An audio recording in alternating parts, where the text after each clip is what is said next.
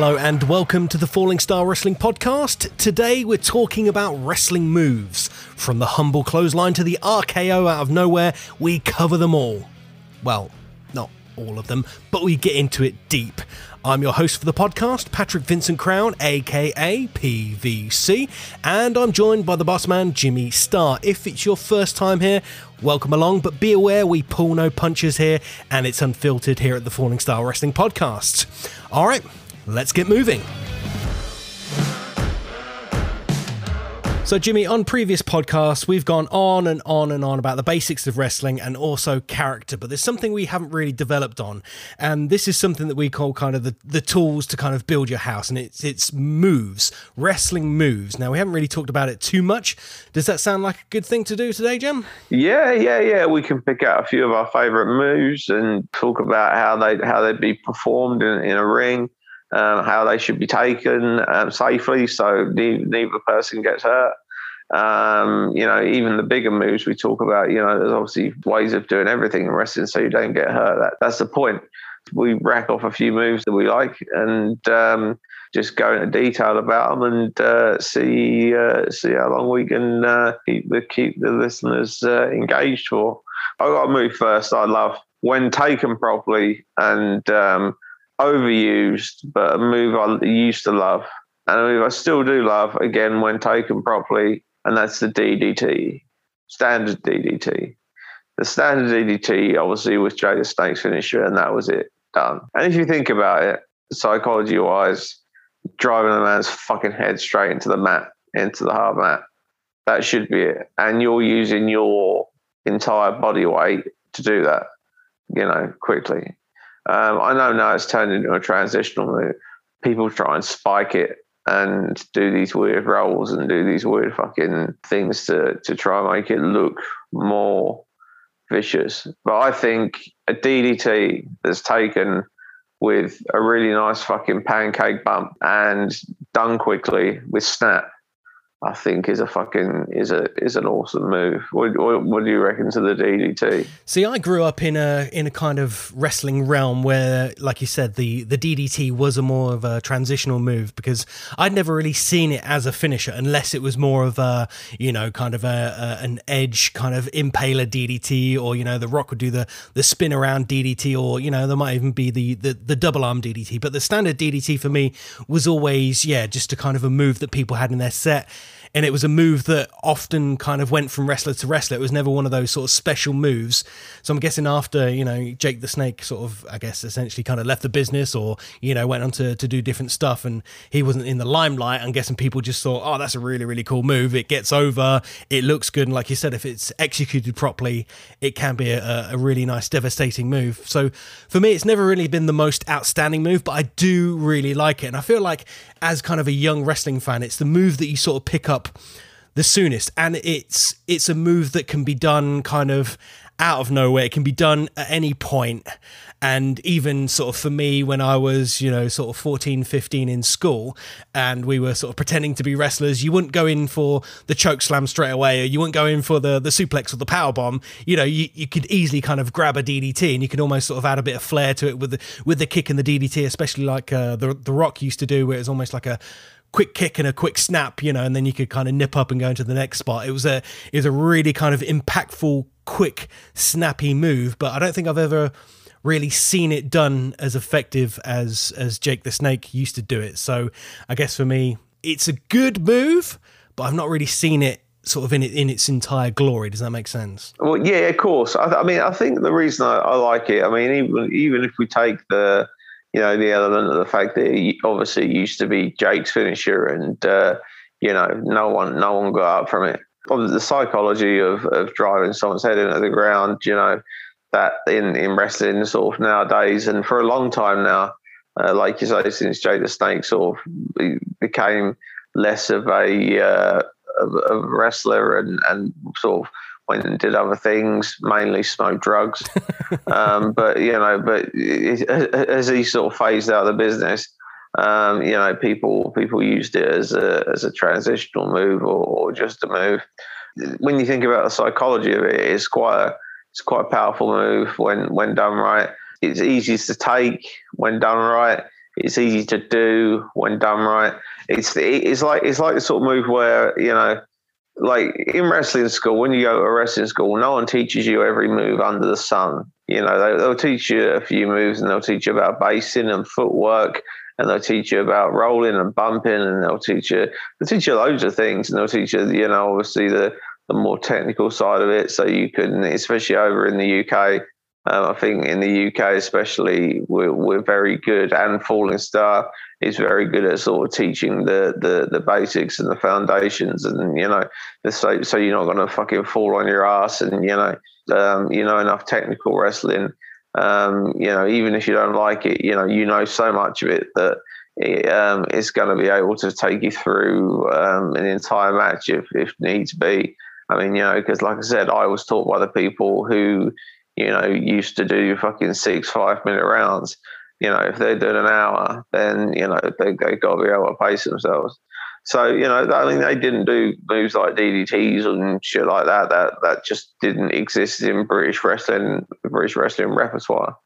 But sort of going on from what I'm saying, I don't think I've ever sat there in a class. Um, I may have done it once or twice and taught and, and taught people how to do a DDT because if you can do a back bump and if you can do a front bump and if you can sort of fairly loosely grab around someone's head with your left arm and fall back at the same time. I mean, what Jake used to do to time it to, for the Iggy is he used to slap their back, and the minute he slapped their back, they'd go. And some people still do that. They'll slap the back and go, you know, uh, and um, bang, you know, just fucking take it flat if if the person doing it goes on their back and doesn't just fall back, then you know, and drill your head in the floor. As long as they just fucking kick their legs away, like you say, like the Rock just did, you kick your legs away, and because the, person doing it um, needs to fucking fall back and or kick their legs out and back bump pretty much exactly where they're standing. So the person who pancakes it, you know, is not gonna you know, doesn't isn't legitimately going to drill their head in the floor because the person's falling back, you know. But so yeah, it's a fairly safe move to to do and take. It's even now it's still got a lot of impact if you put it in the right place. Like all these moves that we mentioned, you know, where wherever you put a DDT in a match, um, it's it's it's a move that's been around for a long time. People recognise it, and it and it gets a it gets a good pop, and it's unfortunately now just become a sort of great falsy rather than an, actual finish.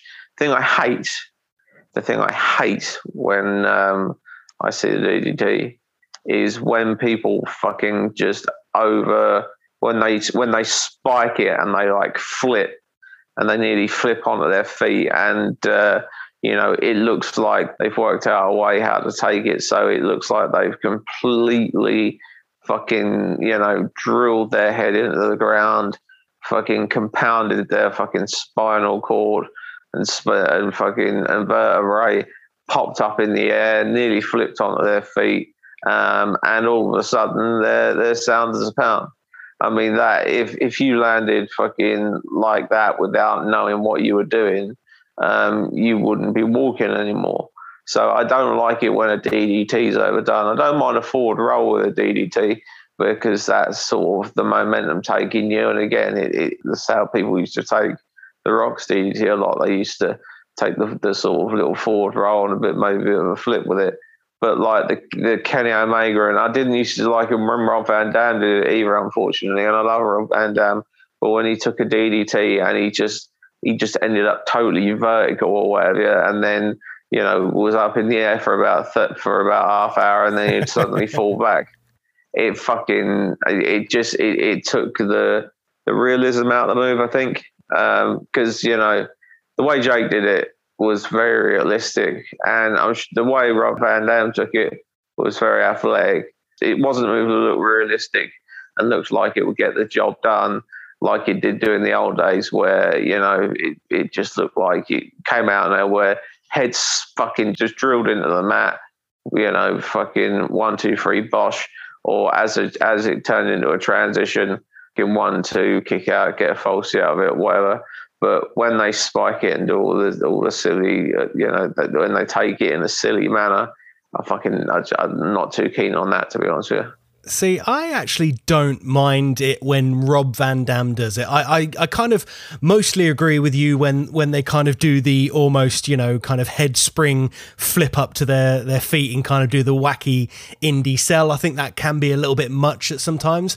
But I used to really, really enjoy it when Rod, Rob Van Dam would get uh, would get DDT, especially by The Rock, because The Rock would have such sort of snap on it. And then RVD would just hit the mat and he would almost, you know, be vertical. And like you said, he'd be hanging there for, for a good couple of seconds And I think it just had that sort of like wow moment because Rob Van Dam was so athletic and so sort of like flexible. I just think it worked with him.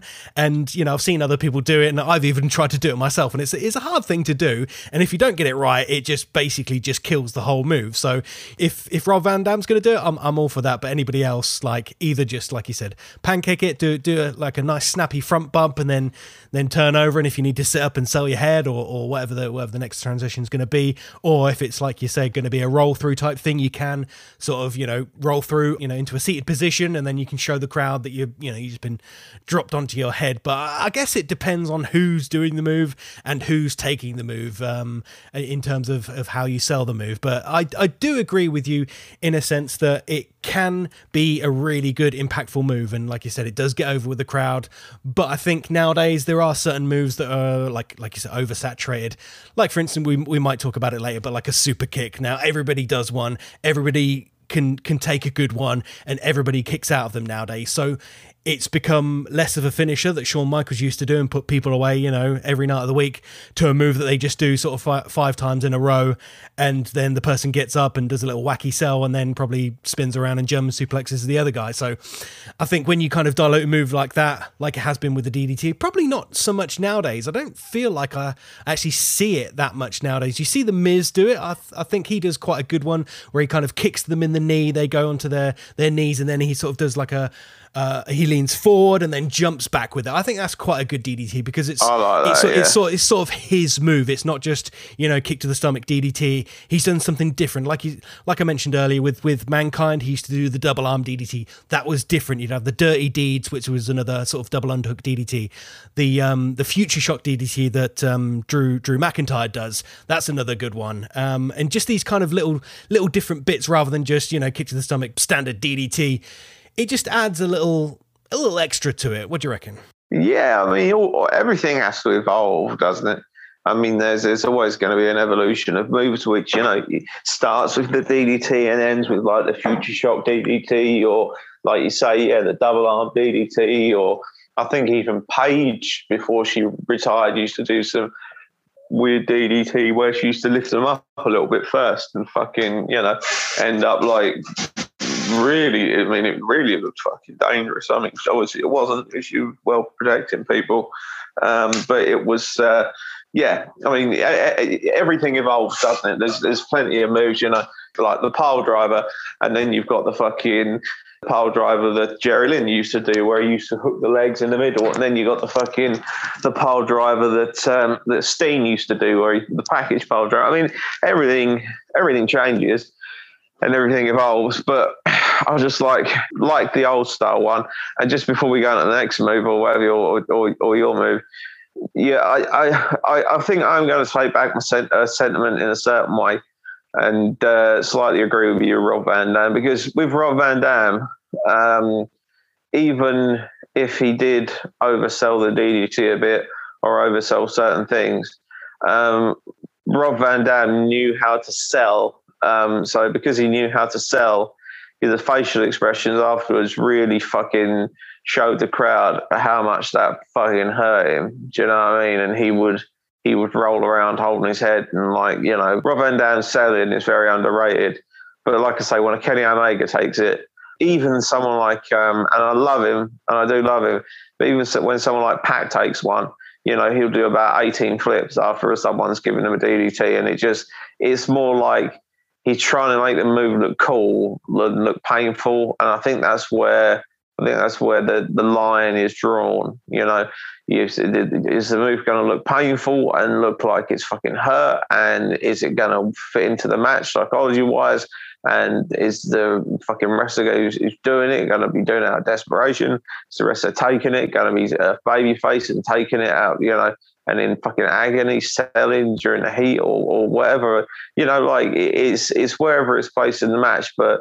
Rob Van Dam did always make it look look, even though he spiked it and shit and pinged himself out of it, he did know how to sell it. So I'll give him that again, it's the line between reality and trying to make things look cool for for smart marks. That's just a line I draw. I think you raise a really good point there because there are moves that probably don't look as good as they probably should do, but they look like they hurt. But then there's other things when you have to kind of over embellish a move yeah, maybe you're kind of taken away from the sort of the effectiveness of the of the actual move. Like you said, a DDT in in and of itself, the psychology is you you you just grab around somebody's neck, and with all your weight, you're pulling them down because you know in the old adage of wrestling, wherever the head goes, the body will follow. So if you're going to yank on somebody's neck, you know, pull them, you've you've got your forearm around their chin, they can't move, and you fall backwards with force, and their head, you know, goes deep into the mat. They're going to have neck problems. They're probably going to be concussed. You know, if we're talking super legitimate terms, if if you did that out on the street on the concrete, you know, they're gonna the head's all going to be busted up. They're going to be like bloody seeing you know birds flying around the head and stars and stuff like that.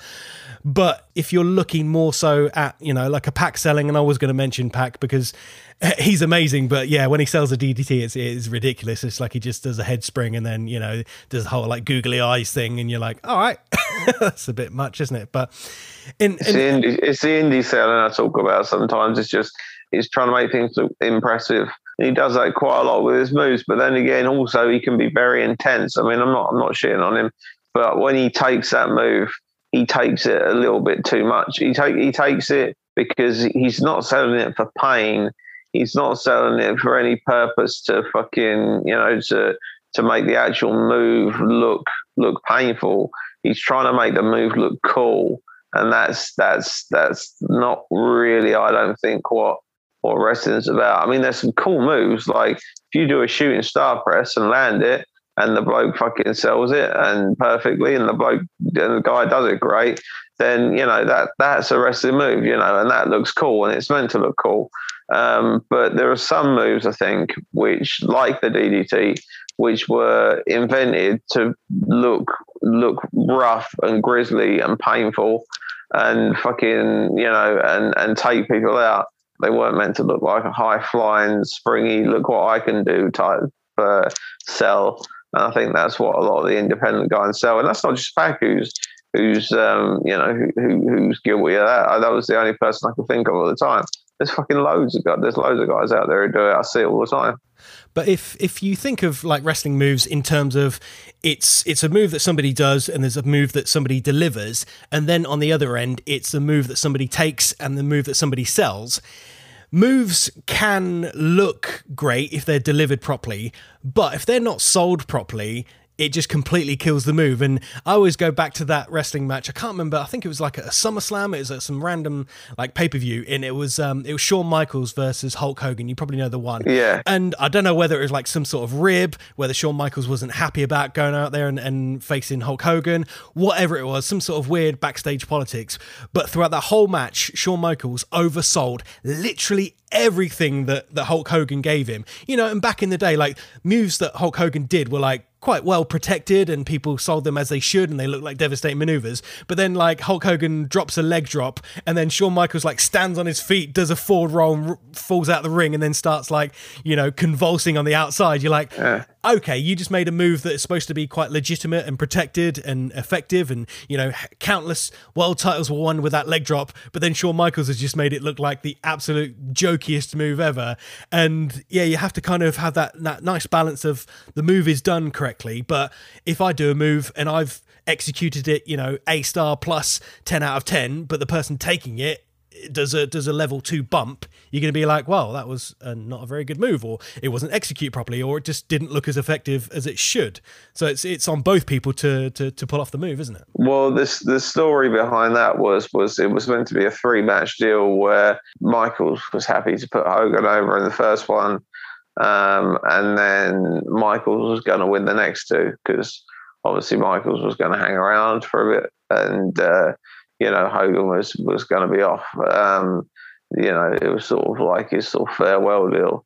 He he basically refused the two matches afterwards and said, "We're just doing the one, and and I'm going over." So Michaels did the match, and you know he, he thought would be, you know, that was fucking, you know, a bit wrong of him. He didn't care about losing the match, but what he just what he did care about was that Hogan, you know, Hogan not doing business, not doing it right, and returning the favour. And I can sort of see that. But um, when I watch that match now, like it's, do you know what? It's weird because when I first saw that match, I probably watched it live. I didn't really notice the overselling. I didn't really notice it until someone pointed it out. And then, you know, I thought to myself, fuck, yeah, he did. He, I mean, like, Hogan grabbed the back of his head and rammed it into a turnbuckle. Shawn Michaels fucking bounced off the bottom rope as he did it and then did like a and then did like a turn and a flip. Yeah. And uh, you know, and, and fucking stuff like that. But to be honest with you, to be honest with you, it still was a cool match. Like I can't fucking take it. I still enjoyed it, but you're right. The overselling was ridiculous, and and it was the proven point. and that was um, you're so much better than me. Um, you know, Hulk Hogan. That um, everything you do to me uh, is going to fucking kill me, surely, because you you won't return the favors. And uh, and the next day on on Raw, uh, Shawn Michaels cut a scathing promo on uh, on Hogan anyway. So uh, so yeah, it wasn't it wasn't uh, wasn't the best bit of business, but it was it was it was still a cool match. But yeah, um, Shawn Michaels did know when to tone it down a touch because there was some there was a, a, bit of a beat down in there, and Hogan was bloodied up, and there was some certain bits in there where the match needed to be took seriously, and and and you know Shawn Michaels did that, but yeah, there was a lot in there where yeah Shawn Michaels took a a boot to the face, and then he got up again, and then he took a bump, a beautiful bump, and then got up, span around, and took another bump, and then was in the perfect position for the leg drop, and then fucking it just it's funny shit, really. Yeah, but but, but good shit. I, I, I enjoyed that. I even though that's that, even though I'd, if Kenny Omega done that, I'd I'd fucking rip, rip the ass off him. But it, this is Shawn Michaels. We we know we know that that's not the way Shawn Michaels would normally do things, um, and uh, how amazing he was at selling and ta- you know taking whatever. So you know you know that's that's not his usual style. You, you, you know he did it because he was he was annoyed and he he, knew, he thought that Hogan wasn't doing business. He was he, he just wanted to leave as as the hero sort of thing, you know. Hey guys, PVC here for a quick interruption. Don't forget, Falling Star Wrestling will be at the Westland Sports and Social Club this Saturday, the 14th of August, for more live wrestling action. Tickets are available on the door. Show starts at 7:30. We hope to see you there. And now on with the show. What's a move that you like that you think people maybe uh, oversell or, or, or a move that's actually taken quite well or a move that's difficult to do but it still looks cool? Like what's the move that you like I think it's all of those that you just mentioned there. So I was going to pick a move, and it is a move that sort of I've learned at a few different sort of wrestling schools, and it's something that you you need to learn because there's a little bit of timing involved, and it can be very uh, a very dangerous move. But if done well, it can look absolutely spectacular. It's not a finisher, and it is more of a sort of a transitional move, but it's the back body drop.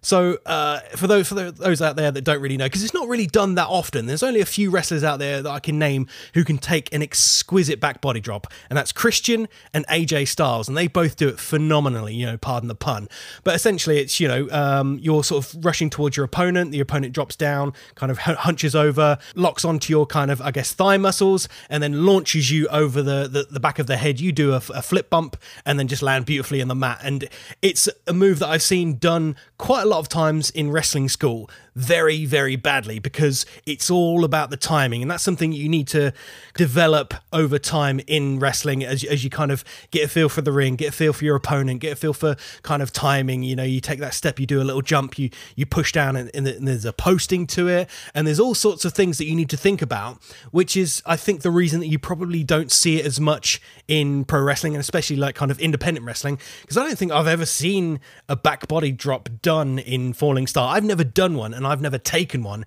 in a Falling Star wrestling ring. And I think that's kind of almost how rare it is. But I know back in probably in maybe in the world of sport days, it was actually a move that was done as possibly a finish. I could be I could be wrong there, but it was a move that you could kind of like bump somebody in the corner, bump somebody in the corner, and that as they come out, you you just um sort of throw them over the back of your head, and that might be a, a fall for the for for the for the round, or you know, or you might do the back body drop and then they'd swing around and do the uh, the sunset flip. So I just always thought it was a really, really cool move, and I don't think it's over overdone. And I don't think it's underutilized because it's not a move that somebody's going to be like, well, I'm going to bring back the back body drop and it's going to be the biggest, greatest, bestest move ever. I think it's just going to be a move that you'll see every now and then and go, oh, that was good. And if somebody takes it really well, you go, oh, that was amazing. Like, you know, AJ Styles like flew 10 foot in the air, or Jeff Hardy did a crazy sick bump and looked like he was hanging them in the air for like four seconds, or, you know, Christian looked like he was going to die, or somebody takes it really badly and you're like, oh, they didn't really go, go that well, did it? Or they both crumple on the floor, or it doesn't get much height, or the person just sort of like, I don't know, it's almost like a leapfrog and they just kind of barrel over and, and turn it into a, a forward roll. And you're sort of like, that's a very underwhelming move. But if done right, I think the back body drop is a, is, is a great move. What do you reckon, Jim? Yeah, it is. It's, it's, uh, I've, I've probably in, in matches in my career, and, and bear in mind, I, I've had a lot. Um, I've taken probably about four back body drops. I have to say, um, I did. I have taken a back body drop in Falling Star Wrestling. Um, I, that is the truth. I have taken one, um, but I, I, can't remember whether it was a proper big back body drop or just like a reversal to a power bomb or something. I can't remember. But it's, a, it's the same sort of. It's the same sort of fucking idea. The thing with the back body drop is it wasn't until I went to America that I learned how to do it properly and I learned how to post for it properly. Obviously, like you say, the guy's got to uh, who's doing it here has got to give you a good boost on the on the thighs. But um, what you've got to do as well is sort of sort of quite high on their back, almost they're just below their shoulder blade. You need to put your hand. We were told to put them in like a diamond position, almost, so that um, when they stand up and fucking to give you that post, you push up with your hands look up with your head, and as, and the minute you're at your sort of peak of, of height, you turn and you, you, you take the bump.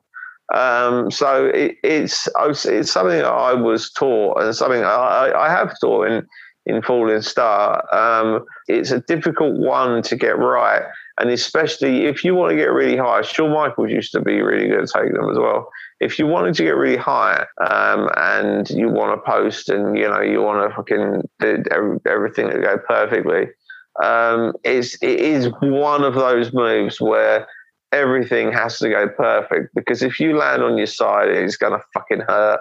Um, if if if you don't post properly or the person doesn't boost you properly, it's gonna look low and it's gonna look shit. I think it's I think it's one of those moves where just a lot of things can go wrong with it. So people just think, "Fuck it, I'll I'll leave it." Uh, Brother Ray Dudley used to do them really good. He used to do, he used to launch people. Like um, I you, who else was good at taking them? Spike Dudley. He used to fucking fly up in the air.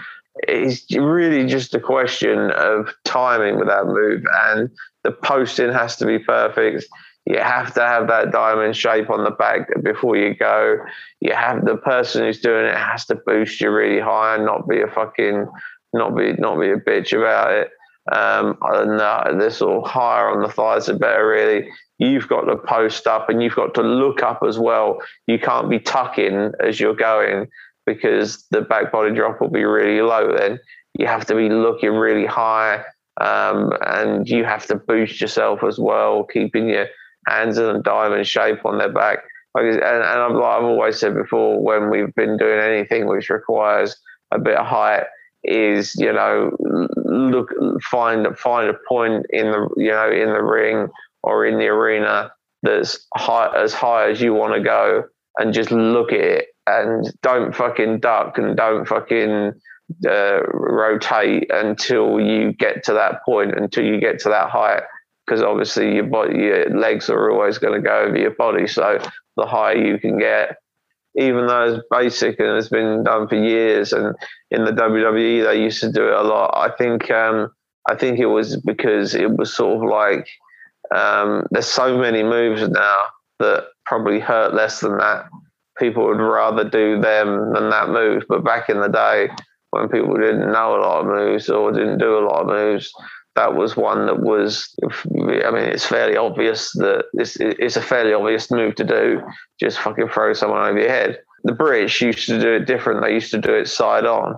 So um, the person doing it would just use the one arm to go B side on and just use the one arm, and the other person would would post. Uh, sometimes they wouldn't even post, um, but a lot of the times they'd, they'd post. And uh, I'd advise you to watch World of Sport and, and and see, you know, the difference between the old style English backdrop and the American backdrop because the old style English backdrop was done totally from the side. The bloke doing it was doing it from the side, so it seemed very hard for the other, uh, other person to post. But some, you know, some people took it like, you know, fucking people like Mark Rocco and, and, and Steve Grey and even that Danny Collins and Dynamite Kid. They, they would they would have taken a, a back body drop like they would have flown through the air with it. I've taken a few over the years um, I took one in FSW once. Marty Scurll gave me one in LDN. I remember that. And I also remember after we just come back from America, I wanted to take one um, an all star show because I wanted to see if I could remember how to get that fucking height. And uh, we were in a mixed tag, me and the, uh, me and Lisa Fury, who, uh, by God, she was hot. Fuck, she was hot. oh my God, she was hot. I fucking Oh god, I would, I you were just showing off in front of her, weren't you? You're like, I can do a really big back body drop. Mm. Watch this. I would have done more than that, mate, to, to fucking show her. I would, I'd have shot my mother just to smell her knickers. anyway, she fucking. Um, so she was my tag team partner. Cougar Kid, who was obviously awesome, was um, fucking. We went and had the match, and uh, me and Chris had just come back from the States. So we were looking good. We were really sharp. We had all our American fucking shit behind us. We've been out there for months. We were fucking quite finely tuned, uh, you know, the athletes we came back.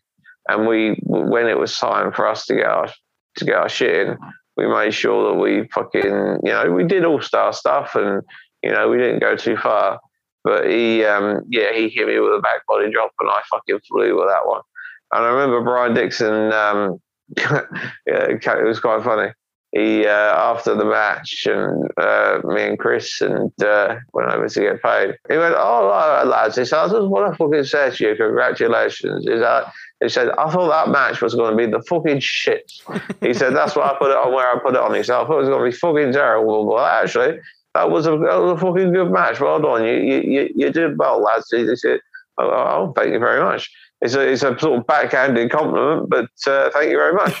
you know, from someone who's been watching, watching and promoting wrestling for nearly 40 years by that point to say a match was good that we were in, it was, it was a very, it was a very nice compliment. And that's the only match I've wrestled for Brian Dixon so many times. That's the only match that he obviously actually watched and, uh, and, and gave, and gave me praise for. You know why I watched it, don't you? Because there was hot chicks in it. Yeah, well, basically, there was, there was there was there was there was fucking nice birds.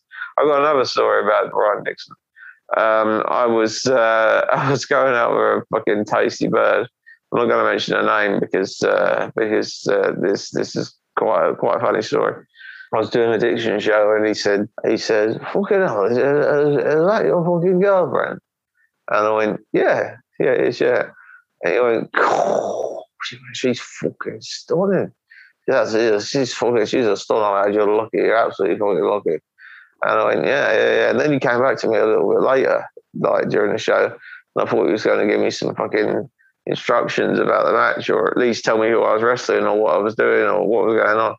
And he went, he went, I fucking can't believe it. Fucking, he just kept going on about it. But I can fucking can't believe how beautiful she is. She's fucking stunning. I, I fucking, I, I, I'm no wonder you fucking, he, I said, he said, marry her fucking now. Like, she's fucking, I said, she's fucking tasty, bro. And I'll give you that. I'm a lucky bastard. He went, you fucking are. He said, he, said, you fucking are. He said, he said, I'll tell you what. He said, uh, can you fucking uh, get a pair of her drawers? And I went, what? What do you mean? I said, what? The one she's got on? I said, uh, I'd be a bit fucking tricky here. And he went, no, no, no. Next time I see you, he said, you're resting, you're resting next week for a silver and so on and so. Can you book it? You're gonna go around the house. So if you can, can you fucking get a pair of her drawers? And I went, uh, yeah, yeah, sure. I'll, be, I'll fucking grab a pair of her knickers. Ain't a problem. And he's like, yeah, fucking, yeah, yeah, grab, us a nice fucking thong if you could. So uh, during that week, I went around hers a couple of times. And uh, she was out the room, and I was fucking rooting for a knickers drawer, a knicker drawer for a decent thong. I found a nice fucking lacy red one. It was not fucking probably really expensive thong. I just put it in my pocket, whacked it in my wrestling bag, and she wasn't at the next show. I said, I saw Brian and I went, there you go, mate. It's your fucking, there's, there's, there's the knickers. And he went, fucking good old boy. And he just put them in his top pocket and that was it. And, uh, and, then he, and, then he, put me in a really good match that night. I can't remember, I remember, I remembered it was fucking someone. And uh, I thought, well, that's how I keep him happy. He just he just wanted a pair of fucking knickers. It was it was fucking odd, but he just kept going. It, that's, that's, and that is true. That is a fucking true story. Um, I don't know we're going to be talking about moves, but that is a fucking that is a fucking true story. That's a power move, that isn't that's it? A, yeah. That, well, yeah, that, Swap a pair of knickers for a for a decent decent spot on the card. For a decent spot on the card, and just just for him to remember me, so he kept so he would keep booking me, and he did. He booked me a lot, and uh, you know in the end, me and that girl split up, but not after 18 months. I mean, this was when I was first going out with her. I could have, I could, I think, I think, unfortunately, though, she would have probably noticed the uh, the fact that she had no fucking underwear by the time that me and her split up, and Brian Dixon was fucking wandering around with it all packed in his fucking top pocket.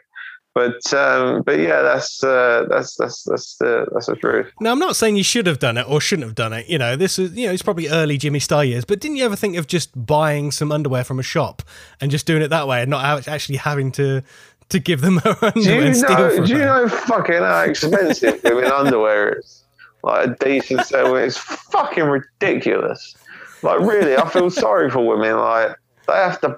And you were stealing them. Yeah, but she had loads. I mean, she had fucking. I mean, she probably had about three or four pairs of the same fucking thong. This this bird I was going out with at the time was fucking like. She was tasty, but she knew it, and she fucking had every kind of fucking makeup, dress, bra, fake nails, fake this, fake that. Like she, she knew she was the fucking. She knew she was. She, she knew she was hot as fuck. So her her underwear drawer was spilling, spilling. I mean, to be honest with you, I did her a favour by getting by getting rid of some of her underwear. I only did I only did it once, and it progressed me in my career for All Star Wrestling. I did I did a lot for him for a long time. But the girl was fucking well over fucking 18, everyone. I was fucking well over 18 in my 20s. You fucking, it, you know, it's just a pair of fucking drawers. Don't go ballistic.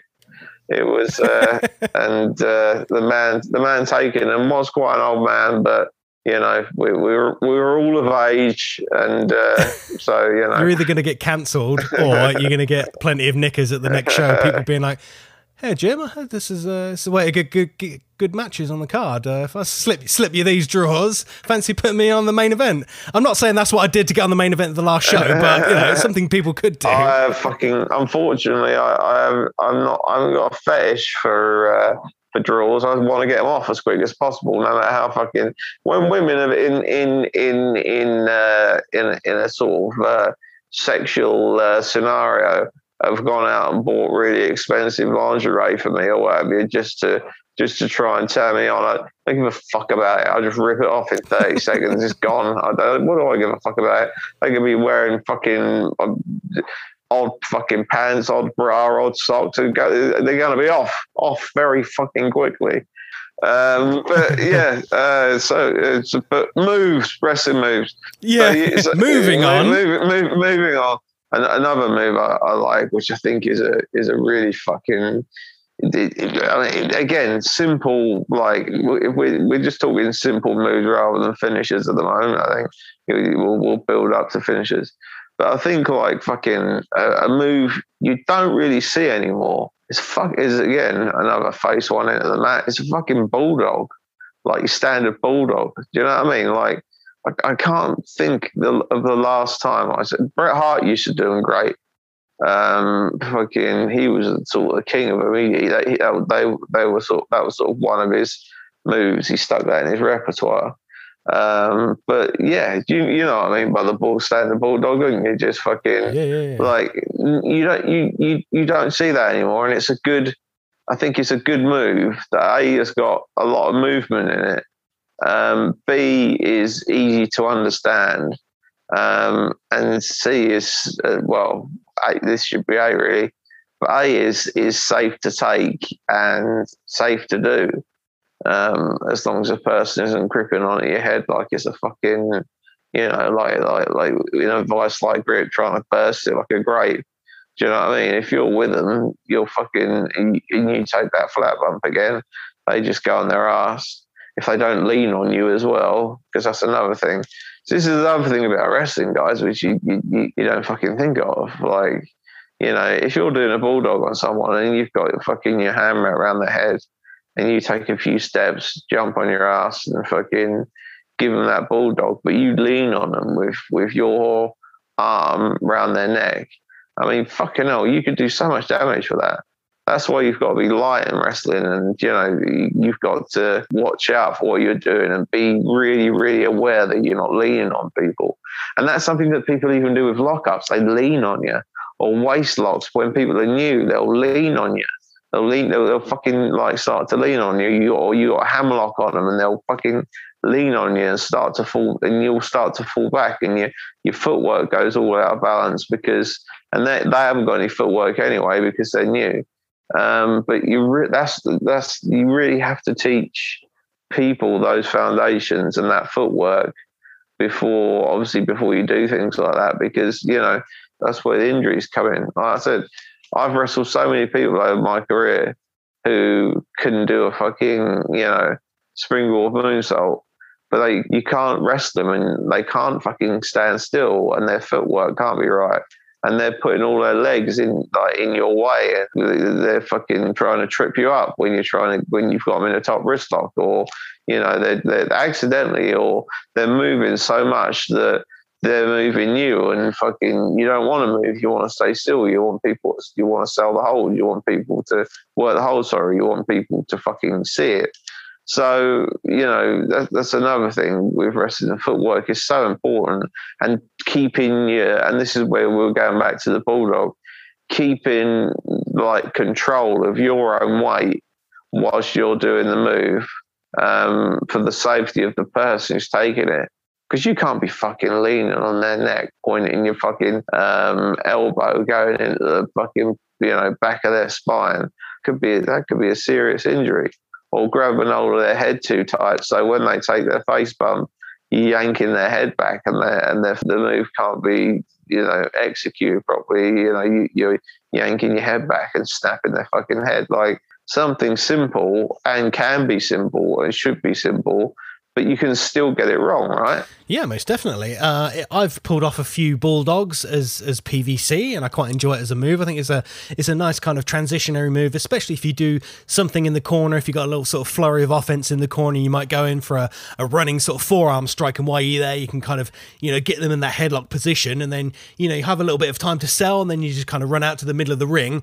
You know, give them the old bulldog. You do a sort of a, a seated out bump. They take a nice front bump, and then you know if if they're kind enough to do so, they might take the front bump and then roll over onto their back automatically. You can get a nice kind of quick pinfall. So I think that's a that's a nice move to do. And again, yeah, you don't need to like I think people get the idea. Like you've got them in the headlock and they see that as you're as you're in the corner and you're both stationary, you've got the headlock on and you can do whatever you want there. You can have it in, you know, locked in as tight as you want in, you know, in the normal headlock fashion.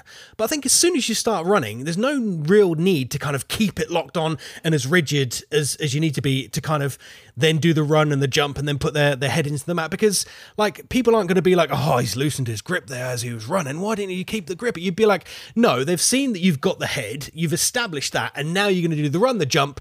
And I think, yeah, people are going to not not focus on you having sort of the tightest grip for the bulldog.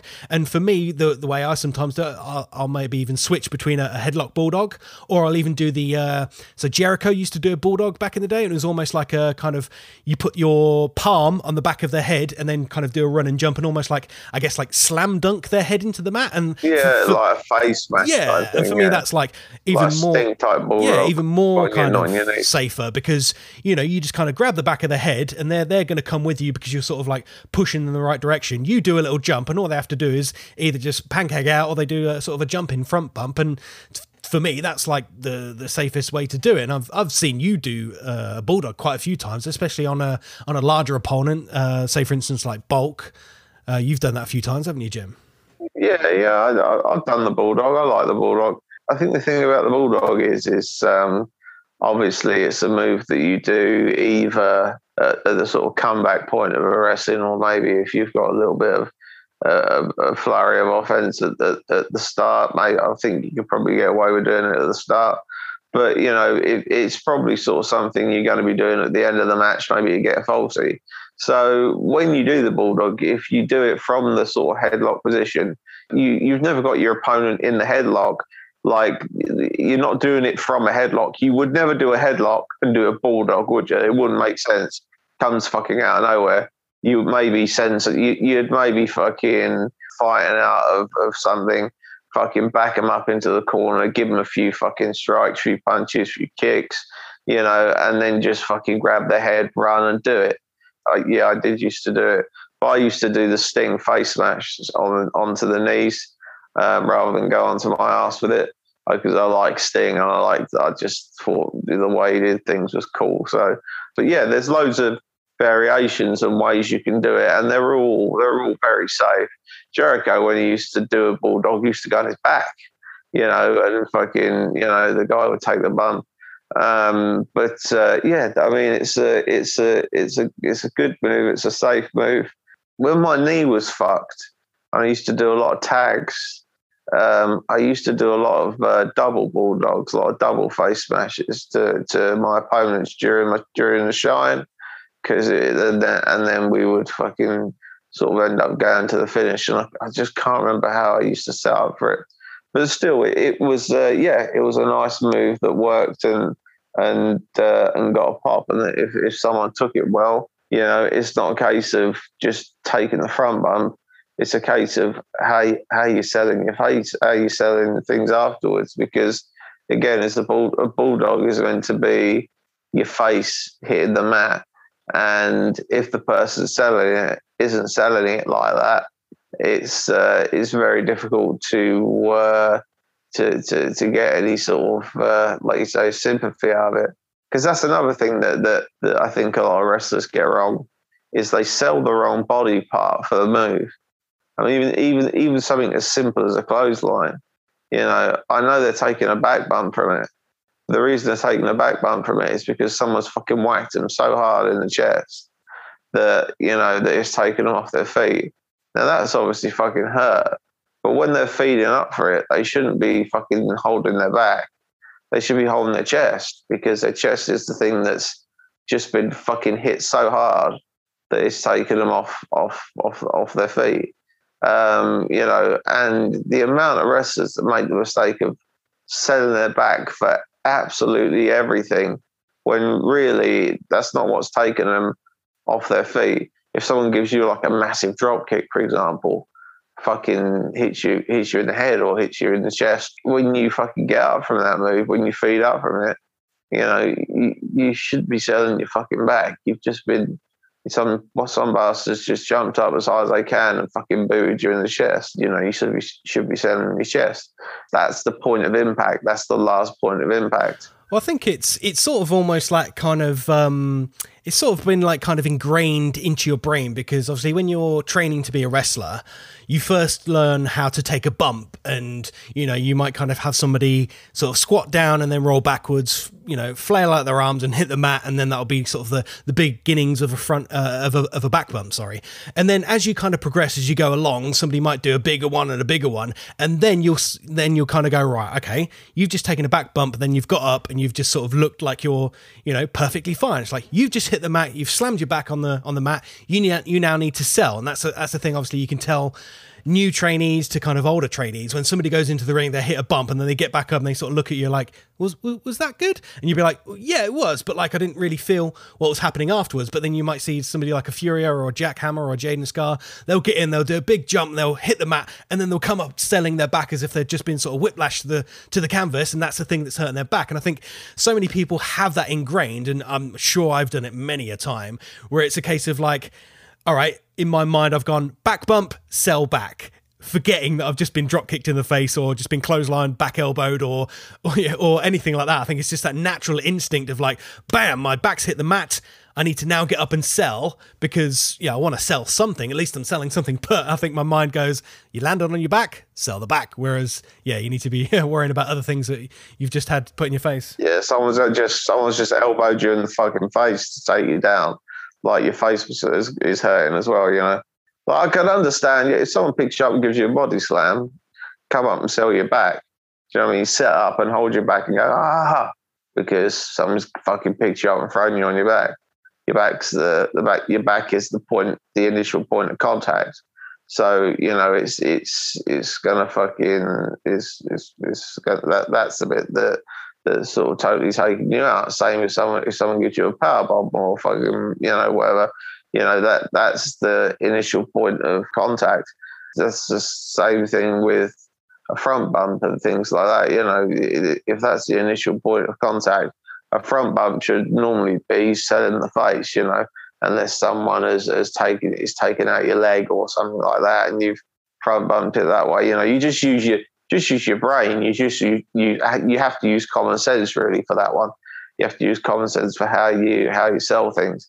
Um, you know, and, and you also use have to use common sense for how you bump things. You know, I mean, if um, if someone comes up to me and fucking you know gives me a fucking like a European uppercut or gives me on nuts, you know, gives me a big headbutt or punches me, I'm not going to necessarily fucking take a snap back bump from it because to me, that's not realistic. I'm going to fucking sell my head and stagger around and try and hold myself up on the ropes or whatever. Then I'll feed into them, then they can give me another dig, and then I can feed into them again, and then they can give me a slam. In which case, the, you know, the, the back is taking a bit of a bit of a beating there. selling really is is the sort of true art of wrestling to get your sympathy and also for heels to get their heat. So you can put as much thought into it as you like until it drives you insane.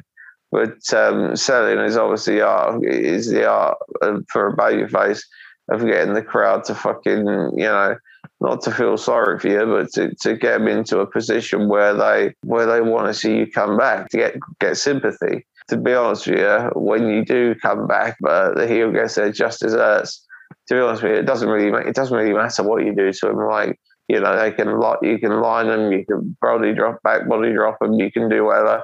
And how they sell it isn't hugely important as long as it's over exaggerated. You know, uh, as I've said before, baby faces selling is more realistic, even though it's still over the top. It's more realistic than heel selling because people have waited for fucking ages for that heel to get his just desserts so when he does, the crowd want to really, really, really know what he's feeling at the time. And it needs to be more exaggerated so the, the, the crowd can be like, you know, fucking yes, ah, ah, fuck it, you know, he's getting smashed about. Um, but the baby face is selling is is is more for sympathy. Not saying that you don't need to, you know, go over the top and pull the facials and you know, fucking like look at the crowd as if to say, please help me, I'm fucked here. Do you know what I mean? Like, you, of course you need to do that. But when but when the heel gets his just desserts, you know, or say you give a heel like a fucking atomic drop or whatever, he needs to have the biggest fucking like after you give him atomic drop, his eyes need to be popping out of his head and him holding his balls and fucking nearly in tears, and then you come back from the uh, the the atomic drop, and then you fucking give him a clothesline which he needs to feed up and stagger around from. Then you give him a big post in. Maybe you give him one of your bulldogs, and he comes up and he fucking holds his face and staggers around again. And fucking then then you give him a fucking side suplex or something like that. you know, which quietens it down because you need to give him a pin. But the selling needs to be more exaggerated, you know, whereas fucking like if you were to give uh, a baby face an atomic drop, say say a baby face was selling for you, selling for you, but then you got a bit of a comeback and didn't come to anything, just a little hope spot. Then you get atomic drop as as the as baby face. You know, you sell sell, look at the crowd, hold your balls, and just collapse. Do you know what I mean? Rather than the, the heel who would be as soon as he took it would be fucking running around the ring, holding his plums with his eyes fucking sticking out of his head. You know, that's the difference. You know because wrestling's not kind of a one size fits all kind of affair, really, is it? Because if you think about the things you've just described there, they've all come at different points in the match and they're done by different people. So, like, it's hard for you to say like you couldn't give a generic way on how somebody should sell because if a person listening to this podcast is you know six foot six and 300 pounds they're going to sell differently to somebody that's you know five foot 100 pounds dripping wet. They're going to sell in much different ways and they're going to come back in different ways and the smaller person might have to give a little bit more for the selling but whereas the bigger person might kind of you know like a, a brock lesnar type sell where they're not quite like you know screaming ah they're hurting me. They're more just like oh you know, kind of, you know, maybe wincing in the corner or like holding a body part or like, you know, kind of those types of things. So I think you have to you have to know what your character would do or you as a wrestler, you have to know where they're coming in the match. If it's you know, if what you were describing there is, you know, kind of a back elbow clothesline and then duck a line, you give them a, a, an atomic drop. If that's at the start of the match, the selling is going is going to be so much more different than it would be if that was the the babyface's comeback. You know, clothesline, back elbow, atomic drop, and then they go to the corner, forearm, bulldog up for a big, you know, kind of false false finish, there's going to be such different selling and such different storytelling in that moment than there was earlier on. I think that's where, where people kind of develop in wrestling. They they might kind of think, oh, I've got this wrestling thing down. I know what I know what to do at this point. I know what to do at this point. You know, I, I can sell in this way. But like you, you don't really get it until you know what to do instinctively at that point. Like there are things you can plan in the back, but there are things you can't you can't account for when you're in the ring, like how the crowd is going to react to a certain sell. If you if you're kind of overselling, they might laugh at you. If you're kind of like really getting good sympathy and it's really really working, you might want to sort of switch things up a little bit, or you know, you just have to kind of react to to, to that moment and what's being done, and you can't always think too far ahead because a lot of people do that. You might be thinking, oh, it's it's backline, clothesline, then atomic drop, but you might be thinking what's coming after that you take the clothesline, you get up, you take the back elbow, you get up, you don't sell anything, you take the atomic drop, you might, you know, grab grab your balls, but then you're thinking, oh, okay, what's coming up next is is is the clothesline in the corner and the bulldog. You forgot to sell the three moves preceding that because you're too busy thinking about something else and you got to think of each individual component. Yeah yeah yeah that's that's a rookie error and you're right you're 100% right. I mean the, I, I, I was just talking of an example of a, of a comeback between maybe two guys who are roughly the same size, you know, or, or whatever. Yeah, but obviously, if you're wrestling a giant, it's going to be it's going to be totally different. But you know, and, and you would have to you would have to sort of think of you'd have to be clever with with the way that you were that, that you came back if you came back at all.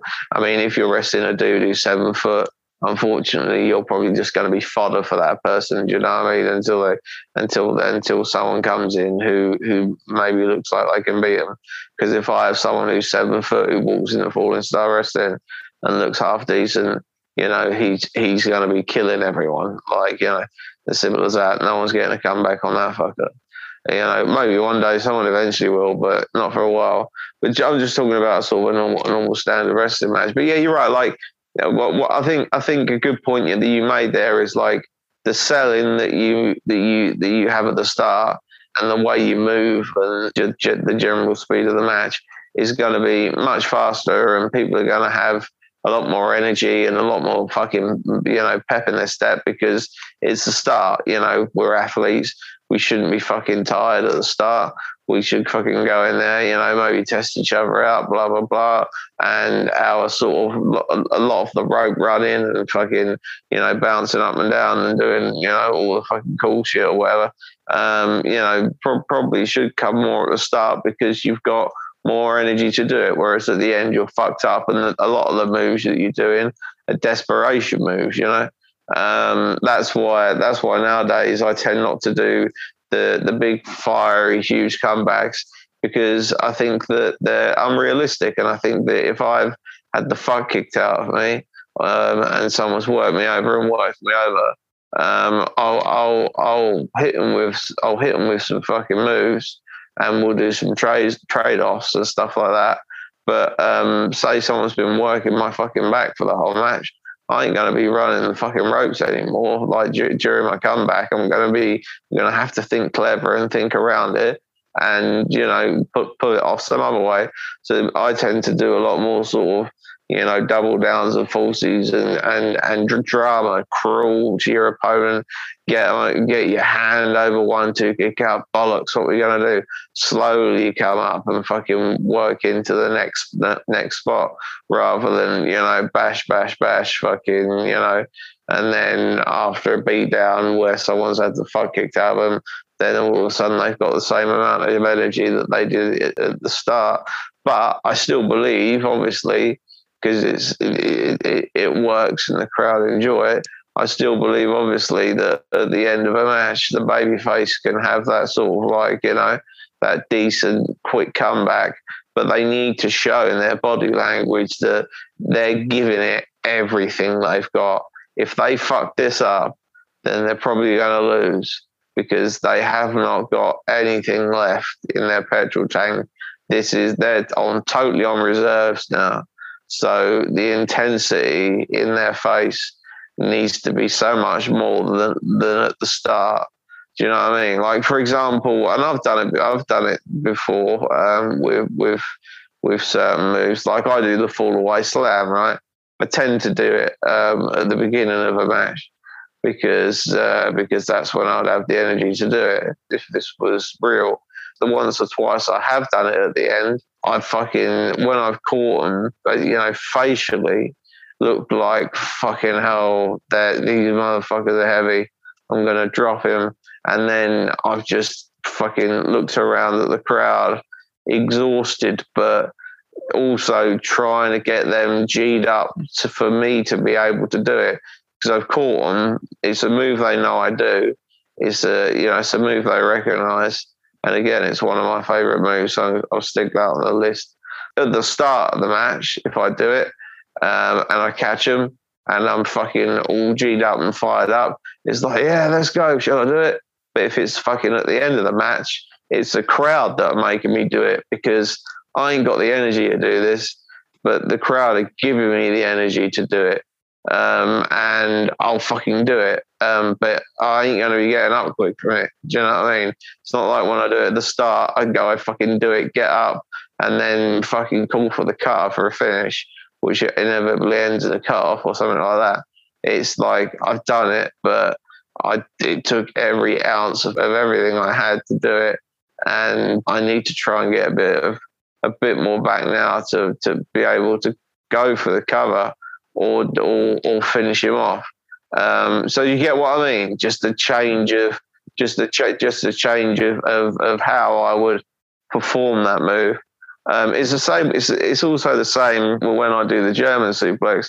If I do the German suplex at the beginning, people are often quite like one more time. One. And if you know, if you notice this, like in my matches, it might be something to fucking uh, watch out for. Like when I do it at the start of my matches, they'll often chant one more time, one more time, and I might do two or three because I've got the energy to do it.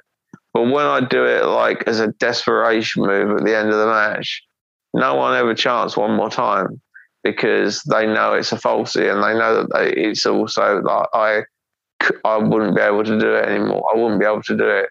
It was pure skill and maybe a bit of luck I managed to catch him, and the crowd helped me with everything. I always make sure that you know, I, I, give the I give the impression that the crowd are, helping me anyway. Fucking boom, hit the move. Where do we go from there? There's no one more time shout because they know I can't do it one more time because of the way I sell. I could do it one more time. I could do it ten more times. I'm, I'm I feel fine. The impression and the selling is is so important. Like I've just caught him with it. Where do we go from fucking here? And that's I think that's uh, that's the way I, I I've started to to put my matches together. I don't want everyone else to do it because it fucking changes the whole dynamic of the show. But um, I I tend to slow things down at the end because psychology wise that makes more sense to me. But I'll put the cooler moves in at the end because obviously I want to give the crowd something to cheer for, look at, and pop to. I don't want to be fucking running around and like nothing ever happened because that just pisses on the fucking last sort of 10 minutes of the match. I need to I need, I need to put this motherfucker away and I need to do it somehow out of out of desperation and also just fucking just pure yeah yeah just pure determination. That's where the cutter comes in and and I know the cutter's a finishing move, but I love the cutter. I love the fucking cutter. I love the way Orton does it. I love the way uh, DDP does it. Um, I like the cutter because it, it it can be a desperation move that comes out of nowhere, um, or it can just be fucking done in a really cool way. Um, where you know I've, I've, had people jump off the top and I've caught them and all that sort of shit. It can be done in a really fucking cool way, and it can be done from anywhere, which is important important for a finisher. But I, I, that's why I've done it for so long. I fucking love it. It hurts me more than it hurts the opponent. I don't know why I do it, but it it it just again because it can come out of nowhere and you can do it out of desperation. It works in the sense that I can I can catch a pinfall on someone that I shouldn't be able to beat because I've hit them with a cutter. Some people have kicked out of it. Quite a few people have kicked out of it now. The crowd don't know that, and it and, and it makes it such an exciting pin and potential false finish or whatever one of my favorite, if not my favorite move in the fucking job. I think. Yeah, I think it's all about kind of picking your move set that suits you. Like, for instance, for me, when I kind of was developing a character or developing a move set, I would always kind of pick moves that I thought were kind of interesting or looked cool or might have looked vicious or hopefully fit fit the character. But then as I kind of started progressing in, in the wrestling business and, and, you know, having more matches and knowing what should come where and when and how, I think you can then be a bit more smarter with with your kind of, I guess, move set and stuff like that. And you were saying there with the with the fall away slam, it's a move that you can do almost anywhere in the match, but it's going to change depending on when you do it as to how well you execute that move. So for me, I always kind of pick moves that I could probably do, you know, at as as good at the start of the match and as good at the end of the match in sort of I guess in like non kayfabe terms, like I could execute perfectly so it doesn't look shoddy or sloppy but if i wanted to i could kind of put the the strain on it or whatever. But like for me and i also want to pick moves that i could possibly do on almost every wrestler as well because i feel like if, if you're a small if you're a smaller guy and you're doing moves that always require you to either sort of lift somebody up or slam somebody and you can't do it to everyone you probably shouldn't really be doing that move. And i think that's the the beauty of the of the cutter the rko the the whatever you you want to call it. Like you can do that on anybody tall, short, skinny, fat, male, female, you know, able bodied, non able bodied. A, a fan, you could do it on a on a pet, you could do it on a broom, you could do it on yourself. Like you can literally do that move, and it can look well, it can look as, as effective as you want it to, or as, as the person taking it, and it can look really, really good. So that's kind of the reason that I, I picked sort of the, the code breaker because it's a move that I can do on pretty much anybody from any kind of situation. It doesn't doesn't require if I'm wrestling you, I can do it on you. If I'm wrestling Jack, I can do it on Jack. If I'm wrestling Fuhrer, I can do it on Fuhrer, I can do it on CW Davis. And if I wanted to, I could do it on bulk. I can do it on almost every wrestler because it all it does is it involves me kind of jumping up, grabbing around the head and, and putting my knees into their chest and falling backwards and having them fall on top of me. Now, would I want to do it to bulk? Probably not, because in theory, what I'm doing is I'm pulling somebody else's weight on top of my knees to then drive them into their chest. But bulk is obviously a lot bigger than me. So, in kind of, uh, yeah, in, in wrestling psychology terms, I'm not going to do that because if he falls on me, I'm probably going to be the worse off in that. But for you, like the cutter, if you hit the cutter on bulk, you both come down, you land on your back, he lands on his front, his, in theory, face smashes into, into the canvas and then you roll them over for the one, two, three. And I think that's an important thing for other wrestlers out there is to pick moves they know they can do at the start of the match and execute them perfectly. Or if you've had a 20 minute Broadway and you're, you're gassed, can you still do that same move with that kind of incredible accuracy? So for me, I can do the code breaker. You know, if I've had a 20 minute match, 30 minute match, 40 minute match, I could probably have enough gusto and energy to to grab the opponent around the, the back of the head and put then put my knees into their chest and sort of do that final desperation move. So I think that's a really important thing that you were saying there. Mike could take the code breaker because when I have to modify my um, cutter, Mike can't really fall on his stomach but say He sort of falls on his side and on his back. So if I did a cutter on him, it would look more like a neck breaker. Um, so um, you know he's, he's still athletic for him to be able to to fall on his side and on his back, but it just doesn't work with the with with the cutter because it's not how the cutter goes. Um, I tend to end up doing a stunner on him, so he uh, he leans forward, and you know we we work we'll work out something from there. I think the way he leans forward for the stunner and and and for the way I try and do the cutter on him, he'd be able to take the code breaker no problem. You know, Mike's very in control of his of his body. He, he he's never Mike Mike has never lent on me or hurt me once um, through um, lack of lack of balance or lack of anything else. I mean, sometimes that roll hurts, but you know it's gonna. Um, Mike's me and Mike have hurt each other because we've done stupid shit to each other we've hit each other with things and fucking, you know, done hardcore things and thrown each other through things. And I cut him through a table once, and that went that went well actually, and he, he took that pretty pretty good. and um, the the the hurt comes from you know the things you you expect. Um, and obviously the, the, the barbed wire stuff and the, and the and the blood and all that sort of shit. That that you know that that comes from just this is the match uh, I'm sorry in advance type thing.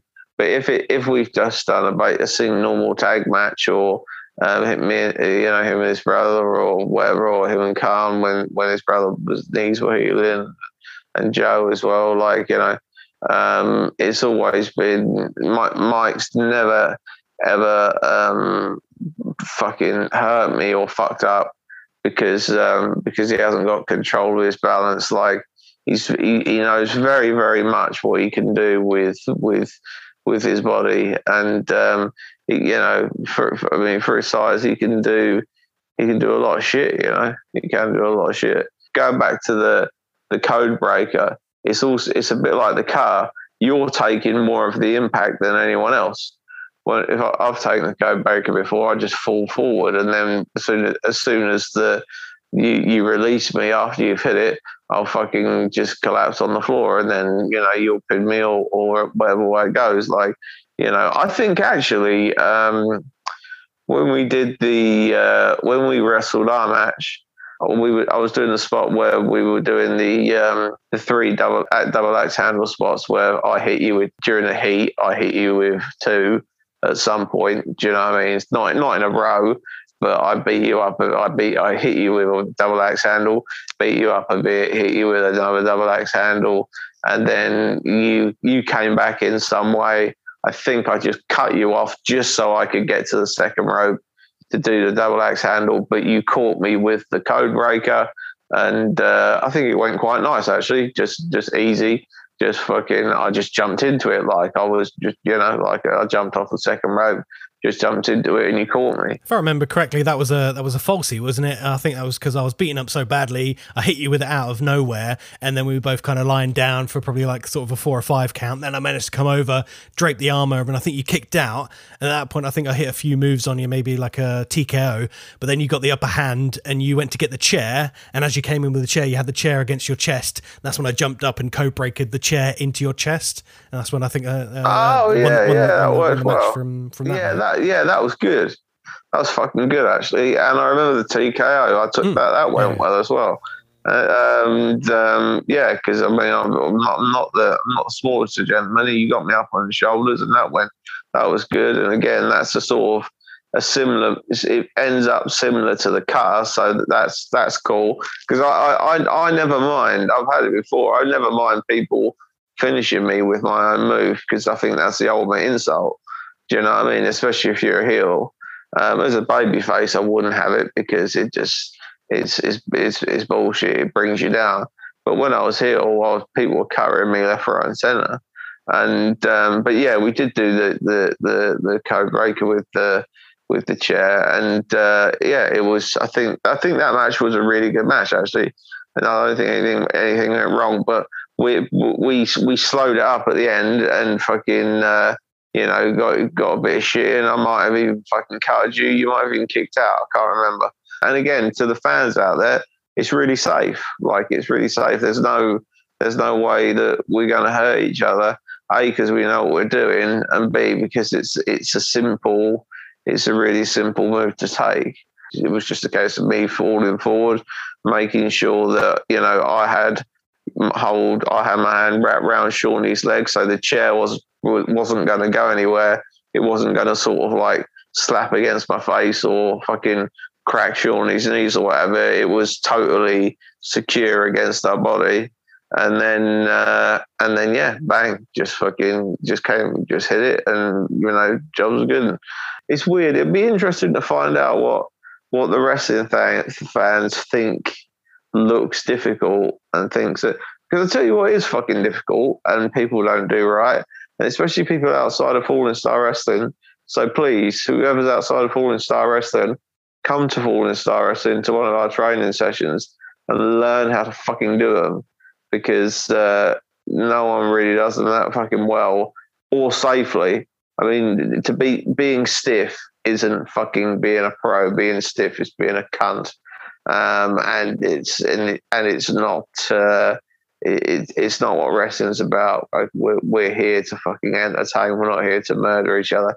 And that's just genuine strikes like clotheslines and fucking European uppercuts. And the amount of people that can't do a European uppercut or fucking, you know, or, or, or a decent forearm to the back or just decent elbows to the head or a punch, just a punch, you know, fucking all, all those sorts of things, you know. And obviously, there's loads and loads of different strikes or, or, kicks. People can't kick.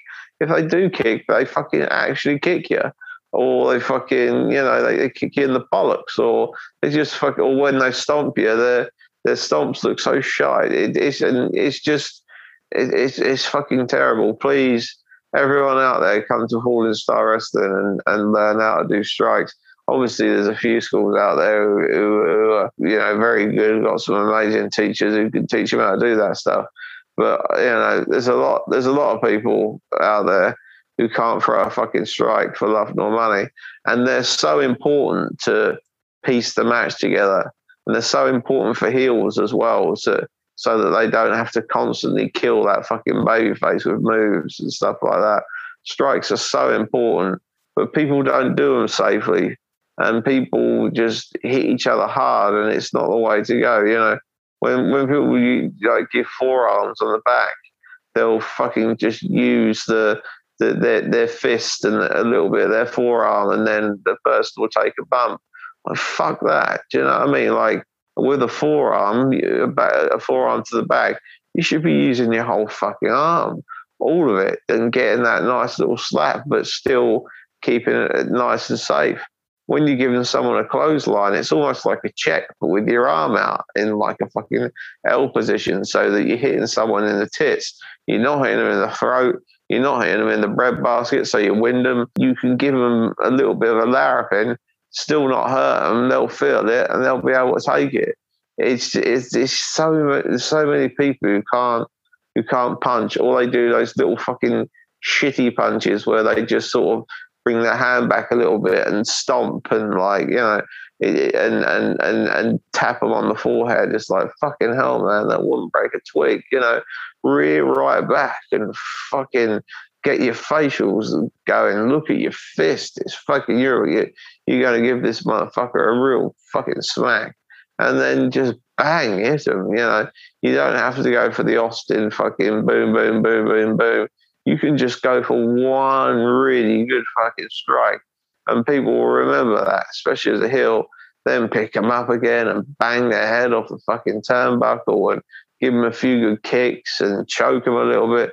Like you know, there's there's people just can't seem to deliver the strikes. They can jump off the top rope and then catch someone in a hurricane hurricanrana and do that. That's fine, but they can't fucking strike and that's the that, that that's a big problem I see in a lot of wrestling. It is really weird because yeah, from a fan's perspective, you might think a move like I don't know, like you said, uh, a 450 splash. It's definitely a hard move to do, but like that's only a move that sort of select people can do. So like it's not as if everyone's going to pull off that move. But like for instance, like a, a, scoop slam or a body slam or whatever you want to call it, like if, if done well, is a good move that sort of everyone can do. And a punch or a forearm or an, an uppercut, like you said, is such a basic move that I think people kind of gloss over it and they don't really pay enough attention to it. And it's it's those very very basic fundamentals that just go out the window when you're doing a match. Like people focus so much on you might be in the back planning a match and you oh, I'm going to do this move and then we're going to follow it with that move, but then you forget about oh, I'm going to hit you with a clothesline. If it's like oh I'd hit you with the best body slam, then you come up and then I'm going to hit you with a with a suplex and it's going to look amazing. But then you do like a really janky clothesline or you you don't hit them right or it just doesn't look impactful. It's like you've just ruined all of your momentum. Like, and we were talking about earlier for like comebacks and stuff like that. Like, for a babyface that's just been beaten to be like, you know, beaten, downtrodden, and, and ready to come back, they're getting that urge. They're, you know, they're hulking up and they want to hit somebody with a big clothesline, and it just looks a bit janky, or you don't hit it quite properly, or your your arm's not in the right position, or you, you, your arm's locked out rather than in that kind of L shape throwing a baseball type thing. Like, it just ruins everything because you're like, well, you, deserve to get beaten up if you're just going to throw weak ass kind of clotheslines like that. And it's like, yes, you do have to make contact in wrestling, but like you said, you don't need to take people's heads off. And I think most people kind of lie within two of those camps. Either you can throw a punch, but you're going to potato somebody in the head, or you're going to throw a punch and it just looks like you have completely missed them. And I think it's that fine balance that it's very hard to do. And I'm not, saying it's easy, and I'm not saying that I've mastered the art. I'm not very good at punching, so I don't do punches a lot. If I'm going to do any strikes, it's going to be like forearm smashes. I might do the odd European uppercut. I think I've got a fairly decent clothesline, a decent drop kick, and a good back elbow. So I stick to those things. And if I'm a heel, I can do the you know the forearm to the back pretty well because obviously you you've taught us how to do that, and it's all about kind of getting the, the biggest area of contact, you know, your kind of side and breast and arm and forearm all hitting their big, nice, juicy back rather than just kind of slapping them on the back and getting that good connection and making sure it looks right. And it's it's those sort of tiny, minute, fundamental details that do go out of the do go out of the window when you're sort of planning a match because you just think it's all about you know this podcast is about moves but a punch is a wrestling move, a forearm is a wrestling move, a slap is a wrestling move, you know, a headbutt is a wrestling move. And these are moves that people can get over with. Like, if you think of like big monster heels and stuff, they don't do flashy big moves. They might just do a long beatdown that consists of like three headbutts and a choke. But like, because they're so imposing and because they do those particular moves very well, you believe that they're a you know a badass MFer, not just like oh they did three janky headbutts and now they're choking them. That doesn't get you over as a good heel. But if you did big monster giant, you know, you grab them by the hair, you reel back with your head, and then you you headbutt them, and then they take a nice bump or they they sell really well for it. That can be much more effective than three really shoddy punches and then send them off and give them a really crappy clothesline because that just kind of like ruins the business. You'd rather see one really good, crisp, clean, safe punch than 10 rapid fire punches that some of them hit, some of them miss. You know, one breaks a nose and then one completely misses because you're going to be like, well, that guy's unsafe and has made, you know, sort of exposed the wrestling business. So it's important, right? it's it, not exactly, and it's important for it's, it's it's important for for baby faces as well because you know if if you if if you watch any of my matches like at, at the start, you know I might do a bit of wrestling. We'll do a few fucking, you know, I'll, I'll do a few bits and bobs. But a lot, a lot of my, um, what do you call it? A lot of my start um, starts aren't called. I'll, I'll, I'll say, you know, don't do anything. Let me just fucking take over. If I call something, um, you know, just to cut it off for a little bit and speed it up, then you know, because what what I tend to fucking do is I tend to go in there, do a bit of, do a bit of wrestling or not. It depends if the crowd want to see it. Um, and then I'll beat my opponent up with strikes.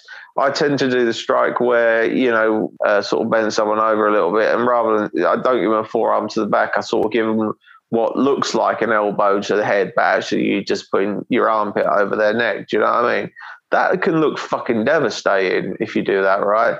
And if the heel's selling it and the crowd are loving it, Do you know what I mean? You can get so much time out of that. If I fucking do that, I tend to fucking just stand there and, and say, look you know, as if to say, look at this guy. Do you know what I mean? I'm fucking Jimmy Star. And who's this guy? You know, and then the, the crowd will chant, you know, who are you? Are you? All that sort of shit. And then I'll pick them up and I'll fucking give them a headbutt. Now, when I give someone a headbutt, I don't touch them. I put a fucking, I put a diamond shape on the top of their head. I fucking nut them. Um, I give it the biggest nut in the world, but I nut my hands. They don't feel it. They if they sell it right, I'll then sell my own head because you do, you would do after you fucking just hit nutted someone. That normally gets a little bit of a laugh, which is what I'm sort of after.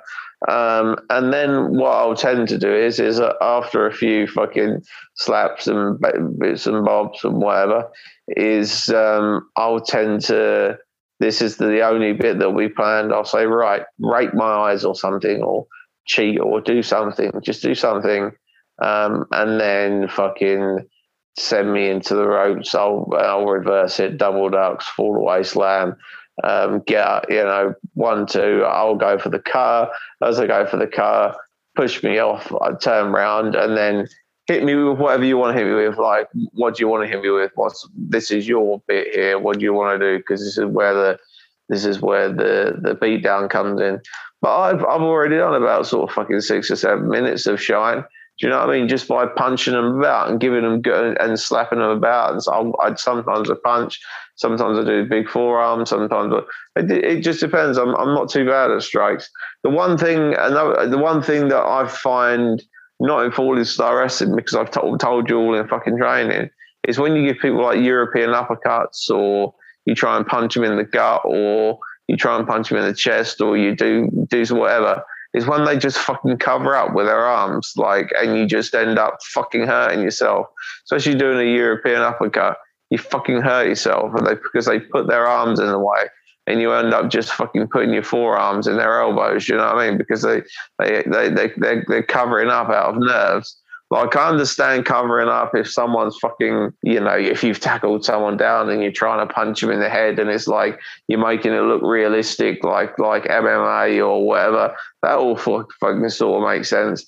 But when you want to actually fucking hit your strike and someone covers up and you just end up like fucking smashing your arm on their fucking elbows. There's there's nothing worse. There's nothing worse than someone new when you send them in and you you gotta really put your clothesline in to fucking take them down just to make sure they're new. You need to take them down, so you need to put that clothesline in, and you send them in, and they fucking put their hands up, and you end up just clunking their fucking hands, and it hurts. It hurts you like it hurts the person doing it so fucking much. Have you ever experienced that where they just put their fucking hands up and you and you end up just smashing your? It's really shit for me because I broke my fucking arm and my arm is like my uh, my right arm as well, which is obviously what I used to throw my strikes with. So if I fucking if someone hits that hits that part of my arm that that's broke, it really does fucking hurt. Like, you know, I've got metal in there. It's all fucked up. It's, I don't, I don't, I, I'd hate to have another x-ray on it. I think it'd, it'd all be in bits now. And that it raises my temper, and I'm like, nope, calm down. Then you, they don't mean to do it. It. But have you ever had that where people just fucking protect themselves and end up hurting you. Yeah. Unfortunately, I've been on both sides of that. So, obviously, in an early kind of training, when we're going to be like, oh, we're going to work on clotheslines, and you haven't really taken it, you know, you might have learned how to take a back bump, but the idea of like running and then taking a back bump or like running basically into somebody and taking a back bump is kind of a scary thing. And, you know, we all have to kind of overcome that fear. But yeah, I've been on both sides where I might be a little less or a bit more apprehensive about taking it and then I'll run in and I'll put my hands up. But that hurts more than just taking a regular clothesline. So, like, in you kind of being sent off, hitting the ropes, and then coming back and, you know, maybe either turning slightly or putting your arms up, like, you're A, going to hurt yourself and you're going to hurt the person giving you a clothesline. And then you're going to take a shit bump after that as well. So, it's like a trifecta of like, just wrong things that you shouldn't do on a clothesline. Whereas if you do things right, and yeah, it's a little bit like facing your fear, you know, you have to run at a another person and let them just throw their arms out there. So there's a little bit of trust as well because all totally unnatural. Well, I understand that. All totally unnatural. And you, you have to trust that they're not going to do, you know, what we've talked about. They're not going to just put their arm out and you have to run into it, or they're not going to like clothesline you in the throat or go too low or go too high or, you know, step through you or trip you up. So, you know, you have to kind of both be uh, comfortable with each other, giving it and taking it. And, you know, there's nothing sweeter than a person that knows how to take a clothesline and a person that knows how to give a clothesline because it just looks it just looks smooth and comfortable and nobody's hurting themselves because the person giving the clothesline has got a nice big canvas to, you know, to to step into and to to, you know, we always say sort of throw the baseball by the side of their ear, you're kind of stepping through them and giving them that clothesline. You're not just hanging your arm out and waiting for them to come into it. And the person taking the bump knows that they're just basically just going to run into the other person. And the force of you hitting them, hopefully they've got a good base you're going to hit them, you're going to take a nice sweet back bump, and everybody's going to be, you know, nice and dandy. We're both going to get up and, you know, maybe shake on it and be like, that was a good clothesline. But it's the apprehension on both sides when it's, you know, whether you're new or you're, you know, you're not well trained or you're just not sure of what you want to do or you're, you're frightened of getting hurt. That's when you, that's when you get hurt. That's the point, though, and, and this and that, whatever happens in training, no matter how much you balls up, even if you really hurt someone, that's training, man. We're learning we're all learning. So, you know, if you put your arms up then and fucking I twat my arm and it hurts and you twat your elbow and it hurts, I'm not going to go fucking insane because I know that it's training and I know that fucking, you know, you, you're learning and, you know, you might do it several fucking hundred times and that's, and that's fine. And I would never ever get annoyed with anyone who, who, who did it and I would work out a way to make it work when someone comes down from somewhere or you get booked for a show um, and you go there and you're up against some guy and you throw a clothesline and he does something like that and you just think to yourself who am i in the fucking ring with? Because by the time you're in the ring you shouldn't be doing that. That's like you know that's pretty basic not to fucking put your arms up during, during a clothesline or, or or a big strike of some kind you should be able to do that. I mean, that's not that's not too much to ask. Even if you're a newbie, he's gonna have had enough trainings to the to the point where he's going to have taken a load of clotheslines and we're going to have fucking really worked hard on our rope running and bumping and timing and you know just everything that, that is good about wrestling and then and then we're going to go into a ring we're going to go into a ring with a veteran and you, you know if you put your arms up then then fair enough maybe nerves nerves have got the barrier. That's fine. But if I'm going to a show, I've been specifically booked for a show, and I've driven all the way to fucking God knows where, and I'm up against someone who does something like that. That is very annoying, or they don't know how to post for a body slam, or they don't know how to post for a suplex, or they, they don't know that you should point your legs to the sky when you do a backbreaker, you know, so you can fucking lift them up easy. You know, everything's hard. Everything's hard. You know, wrestling someone, and then you know you end up get, getting them through a, a half decent match because you know because you're the pro and you're you're the one who's fucking who, who's who's calling everything and doing whatever you can. And then they'll go back and go, oh yeah, that was that was a match, wasn't it? That was this, that was that. And it's like, yeah, it was, but it was because I was fucking babysitting you through it. Like you can't be putting your arms up during your clotheslines. You can't want to give you a European uppercut. I need your chest, man. I don't need your fucking elbows. I'm trying to make us both look good, but you're not helping. And you do know this and you do know that. And you and you find a lot of them don't. You find a lot of people, like I've been to a lot of fucking wrestling promotions and, and wrestle people, and they fucking don't know what posting is. And they and they and they don't fucking know what a lot of these things are. They just you know, and the way they run the ropes is ridiculous, or the way they fucking, you know, or they can't do an up and over, or they haven't been taught how to do an up and over, or, you know, basic things that they haven't been taught. And, um, you know, their footwork is terrible. And, and, and the amount of fucking wrestlers in this country, especially, who don't know about feeding, do you know what I mean? Bumping and feeding to make someone look good um, you know, they just don't understand the concept of, of, of feeding. It is astronomical. It's got a lot better, but when I was on the circuit, no one knew what fucking feeding was. No one knew what it was. And to be honest with you, it wasn't until I was in America that I knew the importance of it, really. So even though I knew what feeding was and sort of how to do it, it wasn't until I come back from the States that I knew how fucking important that feeding was and feeding up, you know, pretty quickly and but also feeding up slowly if you at the end of the match if you had the shit kicked out of you, like I said earlier on, or if you're a big guy who's just been taken down, you can still feed, but you feed real, real, real slowly. And are you going to be taken down again? Who knows? But if you are, again, you just feed up real, real, real, real slowly. I was talking to Robbie the other day and I was talking about his feeding. He was trying to get up as quick as the fucking smaller guys. And I'm like, why? Like, as long as you feed around and make sure that you're there for your opponent so he can give you another move, he can he can kill some time with the crowd or get a fucking bit of a roaring or whatever before you're ready to take the next move. Like you're, you, you know, you're a bigger motherfucker than the rest of the guys, you know, into, in, you know, in terms of your weight and stuff, and, and, and you're quite a tall guy. When you take your bump, you know, in your feed, it can be quite a lumbering feed, can't it? It doesn't have to be a real quick one because he's he's a big he's a big guy. But little little people, they should be up fucking straight away ready for the next thing that you're going to do to them. So you know, there's differences, but a lot, a lot of promotions, I guarantee, if you went out there and and said, right, so uh, you know, bump and feed, they wouldn't know what the fuck feeding was. I really do think that. And if if if I'd got definitely if I'd have gone back in my early time, they wouldn't have known what feeding was. It would have been a foreign concept to them.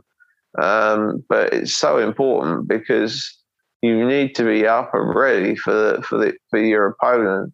Um, you know, because otherwise he's just going to be standing there looking like a prick. People get caught up in the moves when planning a match as well, and I've I've done it many a times because I think sometimes, like you were saying there, you explain how you would create the start of a match, you'd be like, yeah, I'm going to come out and cut a promo, and then we might do a bit of wrestling, and then you know we'll do this, this, and I'll call this. Like, I think that can be quite daunting for a lot of people, and I think like if if if for instance they're a new person, they're like, oh, but but like what moves are going to go in there? You're like, well, it doesn't matter what moves are in there. Like a move like we've established could be a punch, could be a headbutt, could be a snapmare could be could be anything but those aren't always necessary things that you need to plan every step of the way before you get into the ring and i think that's that's the thing people try and put sort of put too many moves into a match and oh, as, as we've established like moves are a very important part of the of the of the wrestling match and of the wrestling business because you know they're the things that kind of get people into it. But like you can't discount things like your footwork and making the the smaller things look nice and neat and tidy, a good headlock, a great lockup, you know, a convincing hammerlock, a convincing, you know, wrist lock, things like that, a good whipping snapmare, running the ropes good and, you know, smooth and, and safely, taking a nice clothesline. But then somebody be like, well, yeah, but where are the moves? Like, when, when are we going to get to the moves? You're like, but they, they are the moves. We're, we're trying to go into the ring and tell a story, and the story is told through various different ways. You don't watch a movie and it's just people talking. There might be movies that just people talking, but like if you go to watch a you know a big blockbuster movie, there's going to be cinematic moments, there's going to be slower moments, there's going to be fast-paced moments, there's going to be bits full of dialogue, there's going to be bits full of action, and there's going to be you know high and it's going to be a roller coaster journey, and that's what you want to do with the wrestling match. You don't want to just be in there and be like, right, okay, from start to finish, we're going to do this move and then this move and then this move, then this move, then you do this move and I do this move and I do this move and you do this move, and it's just like, well, that's just just it's just a series of moves. That's not a wrestling match. You're not telling a story. You're not starting off in the in the right way and doing your fundamentals and your basics and, and telling a really compelling story. Like you said, you, you, you would do your match, and I would obviously have my match depending on who my opponent is, and I would want to tell a story, and whatever that story is, we want to tell it convincingly, and we want to show it with our bodies. We want to show it with our faces. We don't want to like basically just tell the crowd like I would just in there to do a few moves. Like we want to be like this is a good guy this guy is well loved by the fans, and this is a bad guy. He screams at the fans and he spits at them and he does all this sort of stuff. And it's like, you want this person to win, you want this person to lose. And it's like, we're telling the story is this person better? Is this person better? Like, and, and, it's it, it's all done in a in a really kind of interesting way and if you just do moves personally, that'd be the, the same as going to watch a movie and it'd just be action for for an hour long, and then they, they just kind of finish at the end. You'd be like, oh, well, that was just, it was it was just action. Where, where's where's the heart? Where's the where's the compelling parts? Where's the storyline? Where's the the intrigue, the romance? Where's you know who's the villain? Who's the good guy? Whereas you've just got moves, and you you can't just do moves, right? No, no, exactly. It, like I've always said, and you said at the beginning, you know, moves are the tools that we use to um, to tell our stories. They're the they're the uh, they're the words. They're the words, and we have to put them in the right order so that um, the the words make sense. And by the end of the match, we've got a nice little book there, and it all makes sense. And um, you know, it, it's it's it, either the, the bad guy wins or the good guy wins. And you know, we obviously we've all got different styles and we've all got different ways of, of wrestling, but and you know, and this is for everyone who who wrestles from the the lightweights who do all the flips, and I don't want people to stop doing them. You know, I've worked with Jack Hammer for years, um, and even though I can't do a lot of the flippy shit he does, I trust that he can because Jack wouldn't do it unless he knew he could do it and do it safely. You know, he's not going to be the sort of person who says, "Oh, lie there and let me do a moonsault or a 450." Like he's going to be the sort of person who's going to practice and practice and practice and practice until he feels he's ready to try it on something. So he'll fucking try it on a fucking doll or something like that, and he'll try and he'll try and he'll try. And I think he ended up trying know, on his dad for, for a few times, fucking trying it and trying it and trying it and um, you know he got it perfect. So I trust him to do a lot of these moves, or most of these moves, extreme, extremely safely. Um, you know, there's sometimes he might get a bit excited, do something that he's seen on fucking All Japan World or whatever. But in general, he, he is so super safe. He likes working snug a little bit, but he's so super safe for even with his, even with his high fly moves that you know it would I wouldn't worry about taking it. Um, you know, and I, and I, wouldn't and I wouldn't worry about anyone else coming into Fallen Star Wrestling and taking a lot of his moves because he's worked on them and perfected them. And it's taken him years to do it, but he's finally done it. So that shooting star press that you see has got years years of work in it. So you know you, have got to be sure that you can do the moves. Um, you got to be sure that they're in the right place, um, no matter what style of wrestler you are and what story you're telling. In the end, if someone was to type your match um, and look at it and fucking and it and it told a story at the end of it, you think to yourself, you know, fucking good job. That's the way it's meant to be. You know, back in the day when we were yarding or doing whatever we were doing and just doing moves, we were doing moves. Uh, the person who got the move done on them will probably be up quicker than the fucking person who did it. And then they'd do a move on you. And um, to be honest with you, and this is the, and this is probably something that's, uh, that the yarders and things like that will like to hear, and you know, fucking, uh, you know, rest wrestlers of uh, any ilk won't like to hear. But I, I do sort of believe this. If you watch wrestling and are a yarder, and you know, which is dangerous, and I don't condone it, but you are a yarder. A lot of the moves can be worked out, I think, by just viewing them by sight. I think you can work out how to do a power driver by looking at it. And I think you can work out how to do a power bomb by looking at it and the suplex and stuff like that. You can work out how to how to do it. But you can't work out how to throw a decent strike or a decent punch. And you can't work out how to protect a post or protect other people or you know the, you don't know the ethos of wrestling. You just know how to do the, the moves because you've watched them and, and sort of and sort of learn them. I do think that you know need to learn that it's not all about the moves, and uh, if that's the case, then watch one of my matches because I do I do do a few, but you know they're they're in the right place Um, the, you know, and I make sure I put them in the right place because I listen to the crowd. I always make sure that they they look good. I always make sure I do them properly when I do them, and I keep the person safe. Um, but they still have to be in the right part of the match, and you know, affect the the the story of the match. Otherwise, why why am I going to do it? Why am I going to put myself through pain and put someone else through pain to you know have a wrestling match and you know not tell a story? How how fucking different is like when you walk into a wrestling training school, like oh, and you're a yarder, like you get together with your mates and you just start fucking powerbombing each other. But you don't learn the discipline of wrestling, and you don't know how to land properly, and you you don't know the the the, the, the extreme basics, which are hugely important.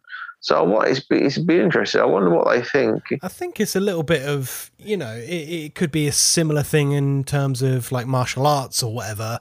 Like for me, you you might watch a martial arts movie and see Jackie Chan or Bruce Lee or whoever on screen and be like, ah, oh, that's easy. Just throw a couple of kicks, you know. You block and you go wah or whatever.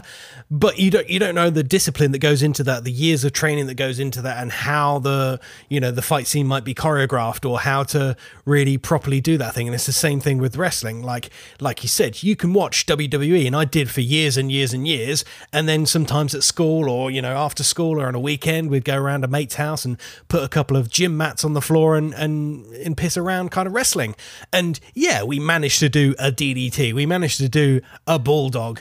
But like, we didn't we didn't know where we were putting them in a match. We didn't know how to do them properly. We might have done them on the wrong side, or we might have done them in the wrong place, or we're not landing properly. And there, there were times, you know, you'd you'd end the day of doing backyard wrestling and you'd be absolutely crippled because you know you just kind of just throwing each other around and not really having any kind of regard for how things are done properly. And I can imagine it's a little bit like you know when you have go go swimming and your ears get blocked, and then like you might kind of like shake your head or put your finger in your ear, and then the, and then the world just kind of opens up because like your ears become unblocked and you can just hear everything really, really loud.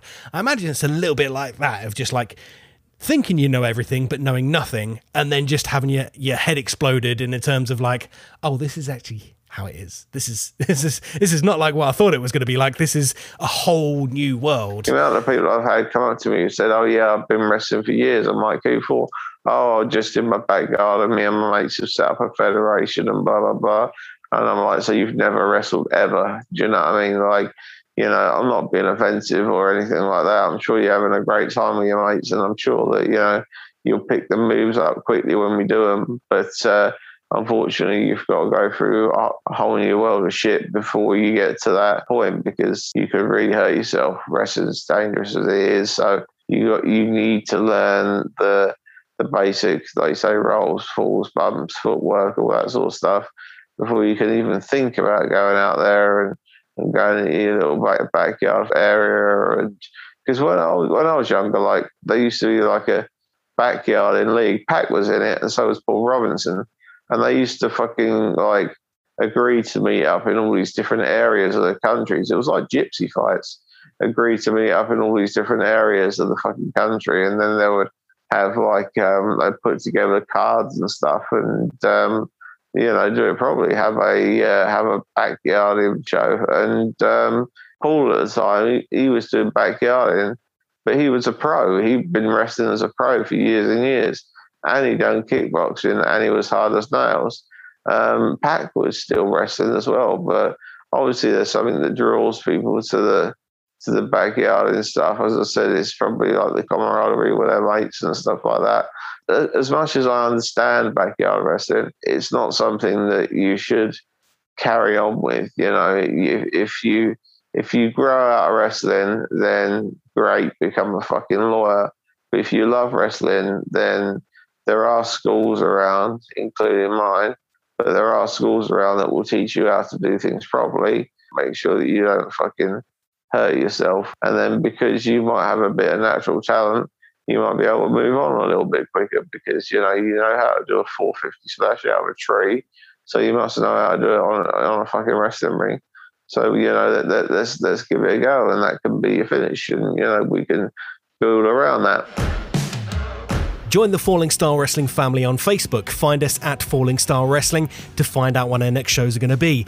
Subscribe to the podcast on your preferred podcast platform, and don't forget to share this with another wrestling fan that appreciates deep dives into wrestling storytelling, psychology, and more.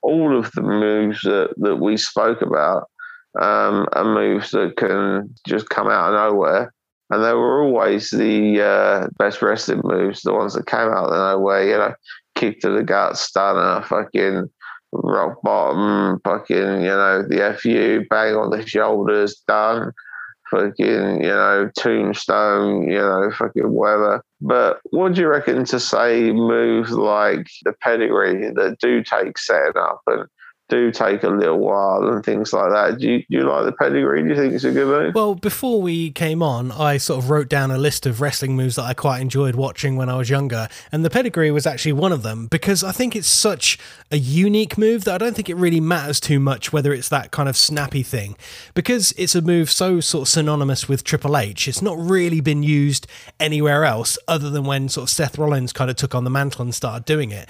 So it's almost like this kind of very unique move. And granted, it is a move that can be done very badly, but it's a move that can look really quite devastating as well because.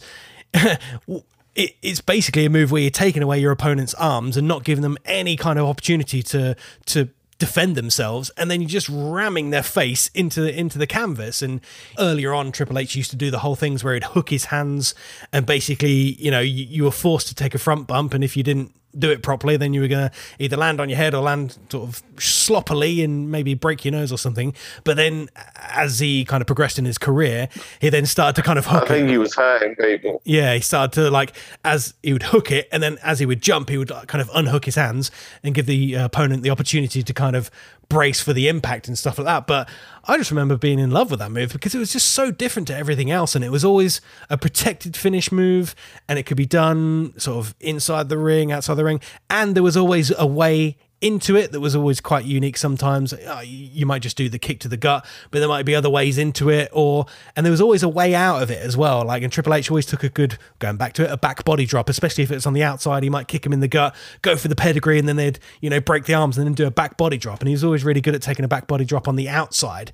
And you could do that on the inside and it really worked. And I always think of I always think back to I think it's Royal Rumble 99 where he wrestled uh, Cactus Jack in the uh, in the street fight where he pedigrees Mick Foley on the thumbtacks, and he that was one where he, where he held the arms, and it's just such a devastating move, and it's just like. I, I really liked it, and, and I've taken it a few times. Obviously, Jaden Scar in Fallen Star Wrestling uses the pedigree, and I've never had any kind of issues with it because I know that it's it's it's all in the timing, and we have pretty good timing. Yeah, it can be a move that can be miscalculated and and, and go in the wrong direction. Uh, at the start, he crippled that bloke with it. Do you remember that? Have you ever seen that footage?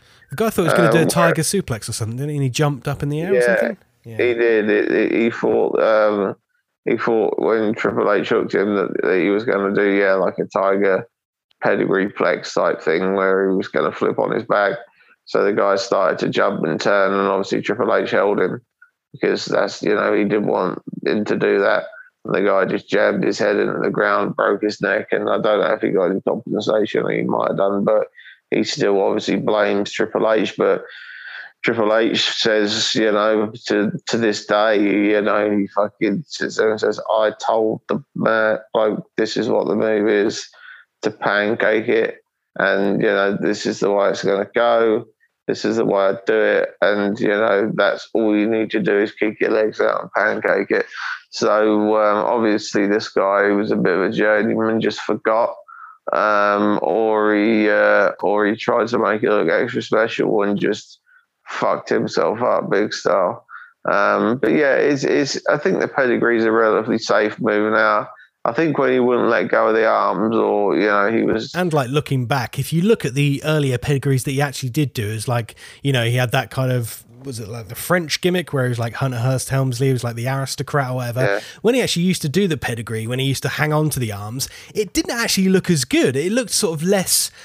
It looked less devastating. Like obviously it's a devastating move, but it just sort of looked less devastating because it sort of like hook the arms and he sort of jump up and they both like land, and there wasn't that kind of like you know, later on he'd jump up and then you know, you both kind of hit the ground and then jump back up again. It'd have that sort of spring. He would just kind of like basically sort of like hook the arms and jump and then you both hit them out at the same time and sort of go flat. There wasn't that like spring that kind of gave it that like impact that you could kind of like sell off of. So I think it actually got better when he when he did start like leaving the uh when start leaving the arms and, and didn't hook them and yeah, there's been a few times where it hasn't gone that well and I think of one where did he try to pedigree Kurt Angle on an announce table once and the announce table basically like whipped out from underneath them and they both come crashing down together. And I think Triple H might have hurt his quad, and I think Kurt Angle got knocked out as well. So you know, it's the importance of doing moves, doing them correctly. But sometimes you don't have to do dumb stuff like pedigree each other on tables and and, and stuff like that. Yeah, I think the table collapsed. Bang, Kurt Angle was knocked out, and um, he, he Kurt Angle in his book. He just fucking totally uh, gives Triple H and and Stephanie actually credit for credit for that match because because if you look at it, you know they planned a three way match. It was obviously quite intricate. The fucking the Rock came out um, when he was supposed to actually, but um, Angle was totally fucked. They took him backstage, and um, he didn't know where he lived, didn't know his name. He, he fucking sort of half knew after a while and he said, "I need to get back to, back out to that ring and finish the match." And Stephanie was with him and said, "You know, this it. You're done. You're so concussed. You can't fucking barely remember what's going on." She said, "Do you know what you're meant to be doing when you get out there?" And he said, "No, I don't actually. I, I, I don't." And he said, oh. "She said, right, we'll go back out there. I'll call the moves to you when you when you're near the outside." Hunter will call the moves when you're fucking in the ring. And that's what they did, man. And they and they had a really good three way match. And fucking The Rock was obviously on fire. He fucking knew what he was doing, but he, he let Triple H call it. And uh, Triple H and Stephanie got him through the the rest of the match. And it didn't really, obviously, it showed that Kurt Angle was hurt, but it didn't show in the ring afterwards where he came back that he was a step off or fucked anything up. You know, he was, but he was the whole time just totally listening, just totally listening for what came next because he could not remember a fucking jot. They wouldn't let it happen now, but um, which is a good thing. But yeah, he couldn't remember a fucking dicky word. That's a testament to to Hunter and his wife for for just getting him getting through it because he he wasn't going to come out he wasn't winning the title anyway. I think Triple H retained it, so you know it, it, it wasn't it wasn't going to be like that. But um, but yeah, fucking um, he came out and was was was called everything from from top to bottom, which I think is amazing because the WWE stuff is so much more intricate than everyone else's. Um, that, uh, that I understand why they probably have to plan their matches a bit more. I still don't understand why they have to have totally scripted promos because they're fucking awful. But you know, I, I understand why they you know have to do it on a, on a time, and you know, you know, you you, you can't really go too far over time. So it just goes to show how good Triple H is really, how amazing he is to to be able to go in there, just calm Kurt right down, and fucking you know give him a give them a really good match, obviously with with the with the Rock involved, and um, you know, going going back to the moves again. I think that um, Angle had a great move set. I loved, I, I liked the Olympic Slam. Obviously, when it first when he first started, he tended to do that more, and then slip over into the ankle lock. And you'll find that when, especially when Ed tries to do it in um, in Fallen Star Wrestling. He forgets a lot of his spots, um, which is which is a fucking shame because he's not a bad little worker, he and in the end, he he he, he does have the talent and the ability to become um, to become half decent, but he just he just can't remember spots. Now, I'm not one for advocating spots that's what I always say and say that, that let's see what happens. Let's feel the crowd. Kurt Angle and Ed, this is why I mentioned Ed, is Kurt Angle got the ankle lock over big style. Like when he hooked it on, fucking crowd went crazy. and then when we roll back a little bit and then hook it on like he did with Michaels. You know, just trying to put them in different ways. The pop was the pop was huge. When Ed goes out and does his his match and wins a few matches, he needs to fucking know because his special move is a backstabber into sub submission. Fair enough. Um, I would have just gone for the backstabber personally. But if if if he wants to do the submission move afterwards, I can't really stop him. But how's it going? How how are people going to realize that that that that is his finishing move? I think, well, you know, the first time that Kurt Angle did the Olympic Slam, I'm sure people were like, oh, that's quite a cool move. But because he was so established on television and was doing it every Monday night and every Thursday night on SmackDown, and then the pay per views would come around, he was winning every match with the Olympic Slam, every match with the Olympic Slam, doing the same kind of moves, and it goes back to having a move set as well. You just, through repetition, you get that move over. And then when he did transition to the ankle lock, like, the first couple of times he did it, you were like, well, why is he doing that? Like, I, I, liked it when he did the Olympic slam or the angle slam or, or, or all of those types of moves, you know, for five German suplexes in a row or anything like that, big moonsault off a cage. But because he did it week in, week out, and he won with that and he made it convincing and he played that into the story of the match, and sometimes, you know, that would be the downfall. Like if he was wrestling Eddie Guerrero, Eddie Guerrero undoes his boot and gets out of the, uh, out of the ankle lock and, and wins the match that way.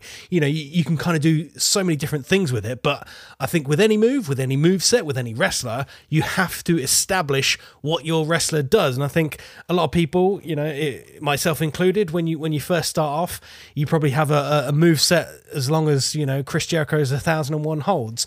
But until you kind of start weeding them out and knowing which ones you can do well, which ones work, and you start doing them week after week after week after week, and then then you know maybe a year later after you've been doing that move not necessarily the same spot every time but if it's your kind of like your, the precursor to your finish and you've hit that move and then like they might start popping for that or if they know what your finisher is they know when you hit the cutter jimmy that that's you know it's normally game over. They know that's that's the reason you're going to win the match.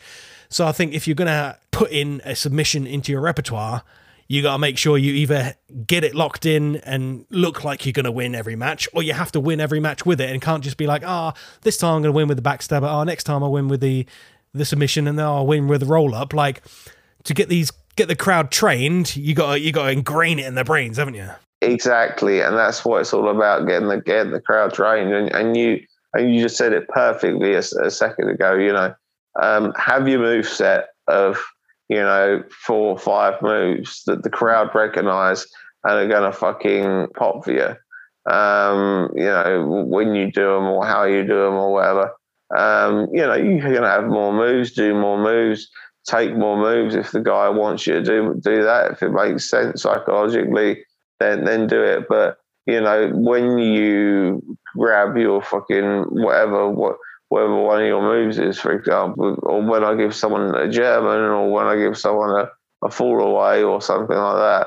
Um, you know, they're gonna fucking look at that and they're gonna go, "Oh fuck yeah, I, I recognize this," and it's gonna get yeah, yeah. You've trained them, you've trained them to to cheer to cheer for that because oh fuck, here he goes, fall away slam time, shit, boom, he's hit it right, awesome. What's he gonna do now? So you know, people know know the move, know what's happening, and it's the same with, like you said, with Ed submission. He needs to beat beat a few people with it, beat quite a lot of people with it. He needs to put it on in, intensely, or stick to the backstabber. You know, I've, I've always thought, apart from the sharpshooter and a few other um, a few other moves, I thought submission. I've always thought submission moves are quite hard to get over as finishers unless you people see you on TV every fucking week. They don't come out of nowhere. Um, you fucking, you know, you have to have them on for ages. And or, or, or what you can do is, is go through a few of the, um, the newer guys at the FSW roster and just fucking have two or three minute matches, whack that fucking, um, that hold on, or sorry, do the backstabber and whack the hold on because I think it flows quite nicely and then have the fucking trainee guy tap straight away. Done. Do that. Do that five or six times with five or six different people. Um, you know, in Fallen Star Wrestling, they're going to start recognizing that that's the fucking, you know, that's the move. That that's that's the end. Um, so you know, and then when he starts wrestling the more established guys, you know, he he knows or we know that we can't let him get it on. So he might have backstabbed stabbed us, but we, we we can't let him get it on. And if he does, he's probably going to beat us unless we can fucking roll back into the roll back into the ropes or whatever. Going back to moves just being tools. Okay, if we if we can get that backstabber and that and, and that submission exciting um, and get it over, then fucking lovely, you know, awesome. But um, if he does it and it's just going blank and it's going blank for you know for a little while, then maybe just try the backstabber, see how that goes, because that's quite a fucking that's quite a cool move that comes out of nowhere. Just try that bag one, two, three. The thing is with moves is one person could do a move and it could get no reaction, but then another person could do the exact same move and then they would get a reaction. It just depends whether it fits within your character and whether you're doing it in a in a way that makes sense. Like Kurt Angle, the ankle lock worked for him because he is an Olympic gold medalist and he's, you know, he's a wrestler and he can wrestle you to the ground. He's got intensity and he when he hooks that on, you know that's it's basically either going to be the finish, they're going to tap out or they're going to somehow get out of it and then then we're going to lead to the finish. But then when Jack Swagger started doing it, it just wasn't as good and it's like, well, it's the same move, but but why is it not getting over?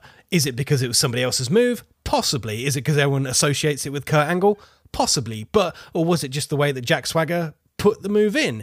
And it's like any wrestler can get a good move over if they just do it right or they make it theirs and make it unique. Like you think of somebody like a, a Santino Marella, for a while he would do the the bloody cobra thing, which is literally him just kind of poking somebody in in the throat with with his hand, but because he did the whole kind of theatre and pageantry, and he put the sock on his arm, and then he did the the cobra, and then he did the pose, and then he hit them, and then he pinned them straight away. It was like, yeah, like we can get behind that because we're seeing it every week. It kind of makes us smile and laugh, and he's getting over the fact by doing things in in a certain way. You know, he always did the pose, he always did the the call out. Same for same for the mandible claw and Mister Socko. Like it's not a great move. It's not the best move in the world, and mankind wouldn't always win with it. But it's just the fact that he would make a whole big pageantry about getting the sock out of his pants, putting the sock on, and then you know, kind of winding up to do it. And it's like you can get a move over that isn't very good just by kind of presenting it in a unique and interesting way. But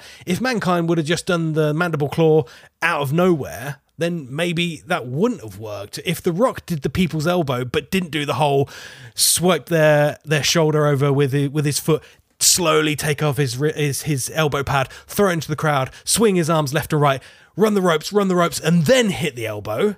If he just hit an elbow, you go, ah, oh, that's an elbow.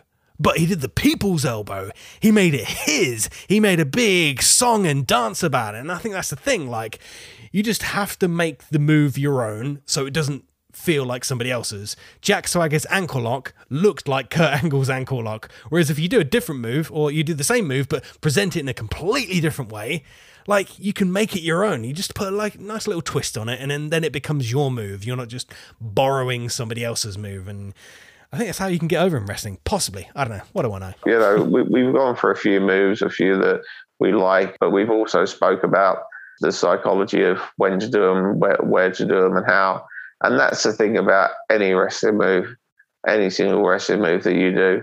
Um, you know, unless you're being watched on TV every week and people know, you know, exactly what you what, what you're doing. Um, you need to go out there and um, and you know, if you're going to be wrestling in front of those guys again, establish your character, establish who you are, and establish what moves you do. You know, all it takes is a couple of three times. They they know that that, that it's something that that you do regular. But the best way um, I came up with describing it, and I never heard it off anyone else. It was, to, it was, it was to my knowledge, it was me who invented it. Is um, yeah, the the move, the moves are the tools. Always bear in mind that um, you know, no matter how cool the move is, um, or how dangerous it is, or dangerous it looks, or you know, oh, it's this is safe. Don't worry. Oh, yeah, yeah, I'm sure it is.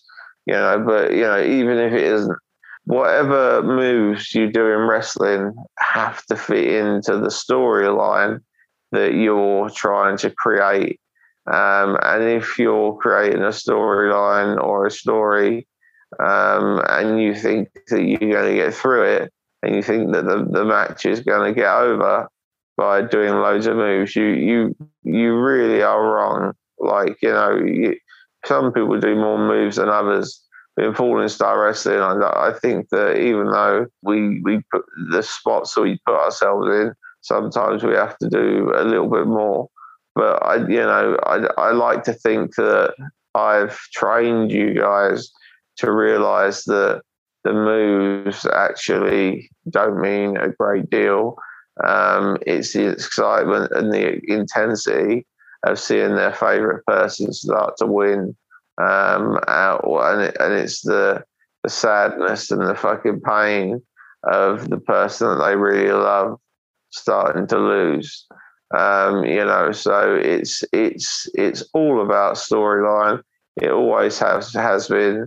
You could go in there with with two moves um, and uh, a finisher, and as as long as as long as you fucking get the result that the crowd want, they're gonna go fucking mad for it.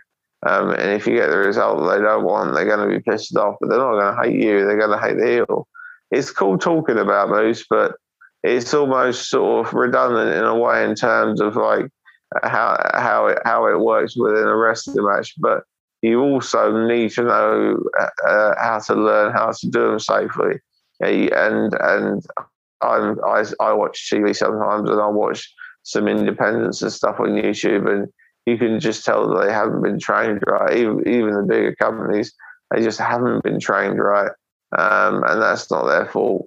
Um, you know, that's just the, the, the training that, that they've been given. There are some schools that are great and teach, you know, teach, teach like we do, or even teach better. With Fallen Star Wrestling, I will always teach you the moves and I'll always teach you the foundations and the basics and the, the, the spots and, you know, how to do a spot. If you want to be a spot monkey, be a spot monkey.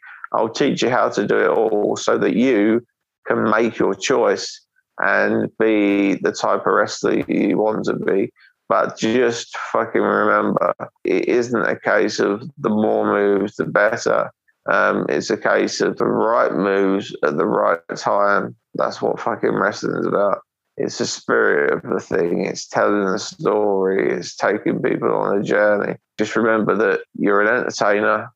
You're out there to entertain a crowd the moves and the bumps and the fucking oohs and the ahs are essential. After a while, once the, the kids or the adults have got used to the bumps and the oohs and the ahs, where are you going from there? Are you just going to carry on doing doing everything you know? Are, are we going to create something, create a character, or not, not even necessarily create a character, just fucking, you know, just be that fucking guy like me and the thing that I know last week we said, and I think I agreed that I was the Tommy Dreamer of Fallen Star Wrestling. Well, you know, think of a gimmick that will work for you if if all you want to do is wear a singlet and think think you, you can't think of anything. You know, there, there's still a lot of characters that we have. You know, there's a lot of work we can do with you. But there's nothing wrong with being a wrestler for a year year or two who just comes out there and wrestles to try and learn his trade. You don't have to be fucking uh, super Billy Big Bollocks to uh, go out there and fucking start thinking about belts and, you know, you need to learn your craft. You know, Craig, Jack, you, Rob have all been going for 10 years, probably longer. And, you know, you know exactly what you're doing and you deserve opportunities because you're always there. You always put your fucking heart and soul into it to, to put what I've taught you into practice and to try and make a success of it. And that's why that's why I'm quite pleased and uh, and, and and proud of and proud of you guys. You know because you've actually done what a lot of people don't do and, and listen. No matter how much you tell someone who's quite young in the business and is really athletic and happens to be really good, no matter how many times you fucking tell them that, you know, yeah, that's okay, but just slow things down and just change things up a little bit. And, you know, da, da, da, you don't need to do that. You don't need to do this, but this is cool. They don't fucking listen until a few years down the road where they've hurt themselves, fucking cripple themselves before they've even fucking got to a halfway through their career. Wrestle, wrestle smart, wrestle for a story, wrestle for a purpose, wrestle for the psychology. Don't wrestle for yourself or for your mates or for your family to show off and see how much you can do. Are they going to pay your fucking rent when you're in the hospital with a fucking broken leg because you've tried something ridiculous? Do you know what I mean? Thank you, everyone, for for listening. Our next show is the uh, 14th of yes, 14th of August at the Western Sports and Social Club. We've got Heacham on the 28th, I believe. And then in September, we've got three shows. Just uh, keep coming to our shows, keep supporting them, and come out. And I might, I might, if I'm feeling generous, do a like and share competition because we want the rest of this year to be an absolute barnstormer. We started very well, and we just want to keep getting better for you guys.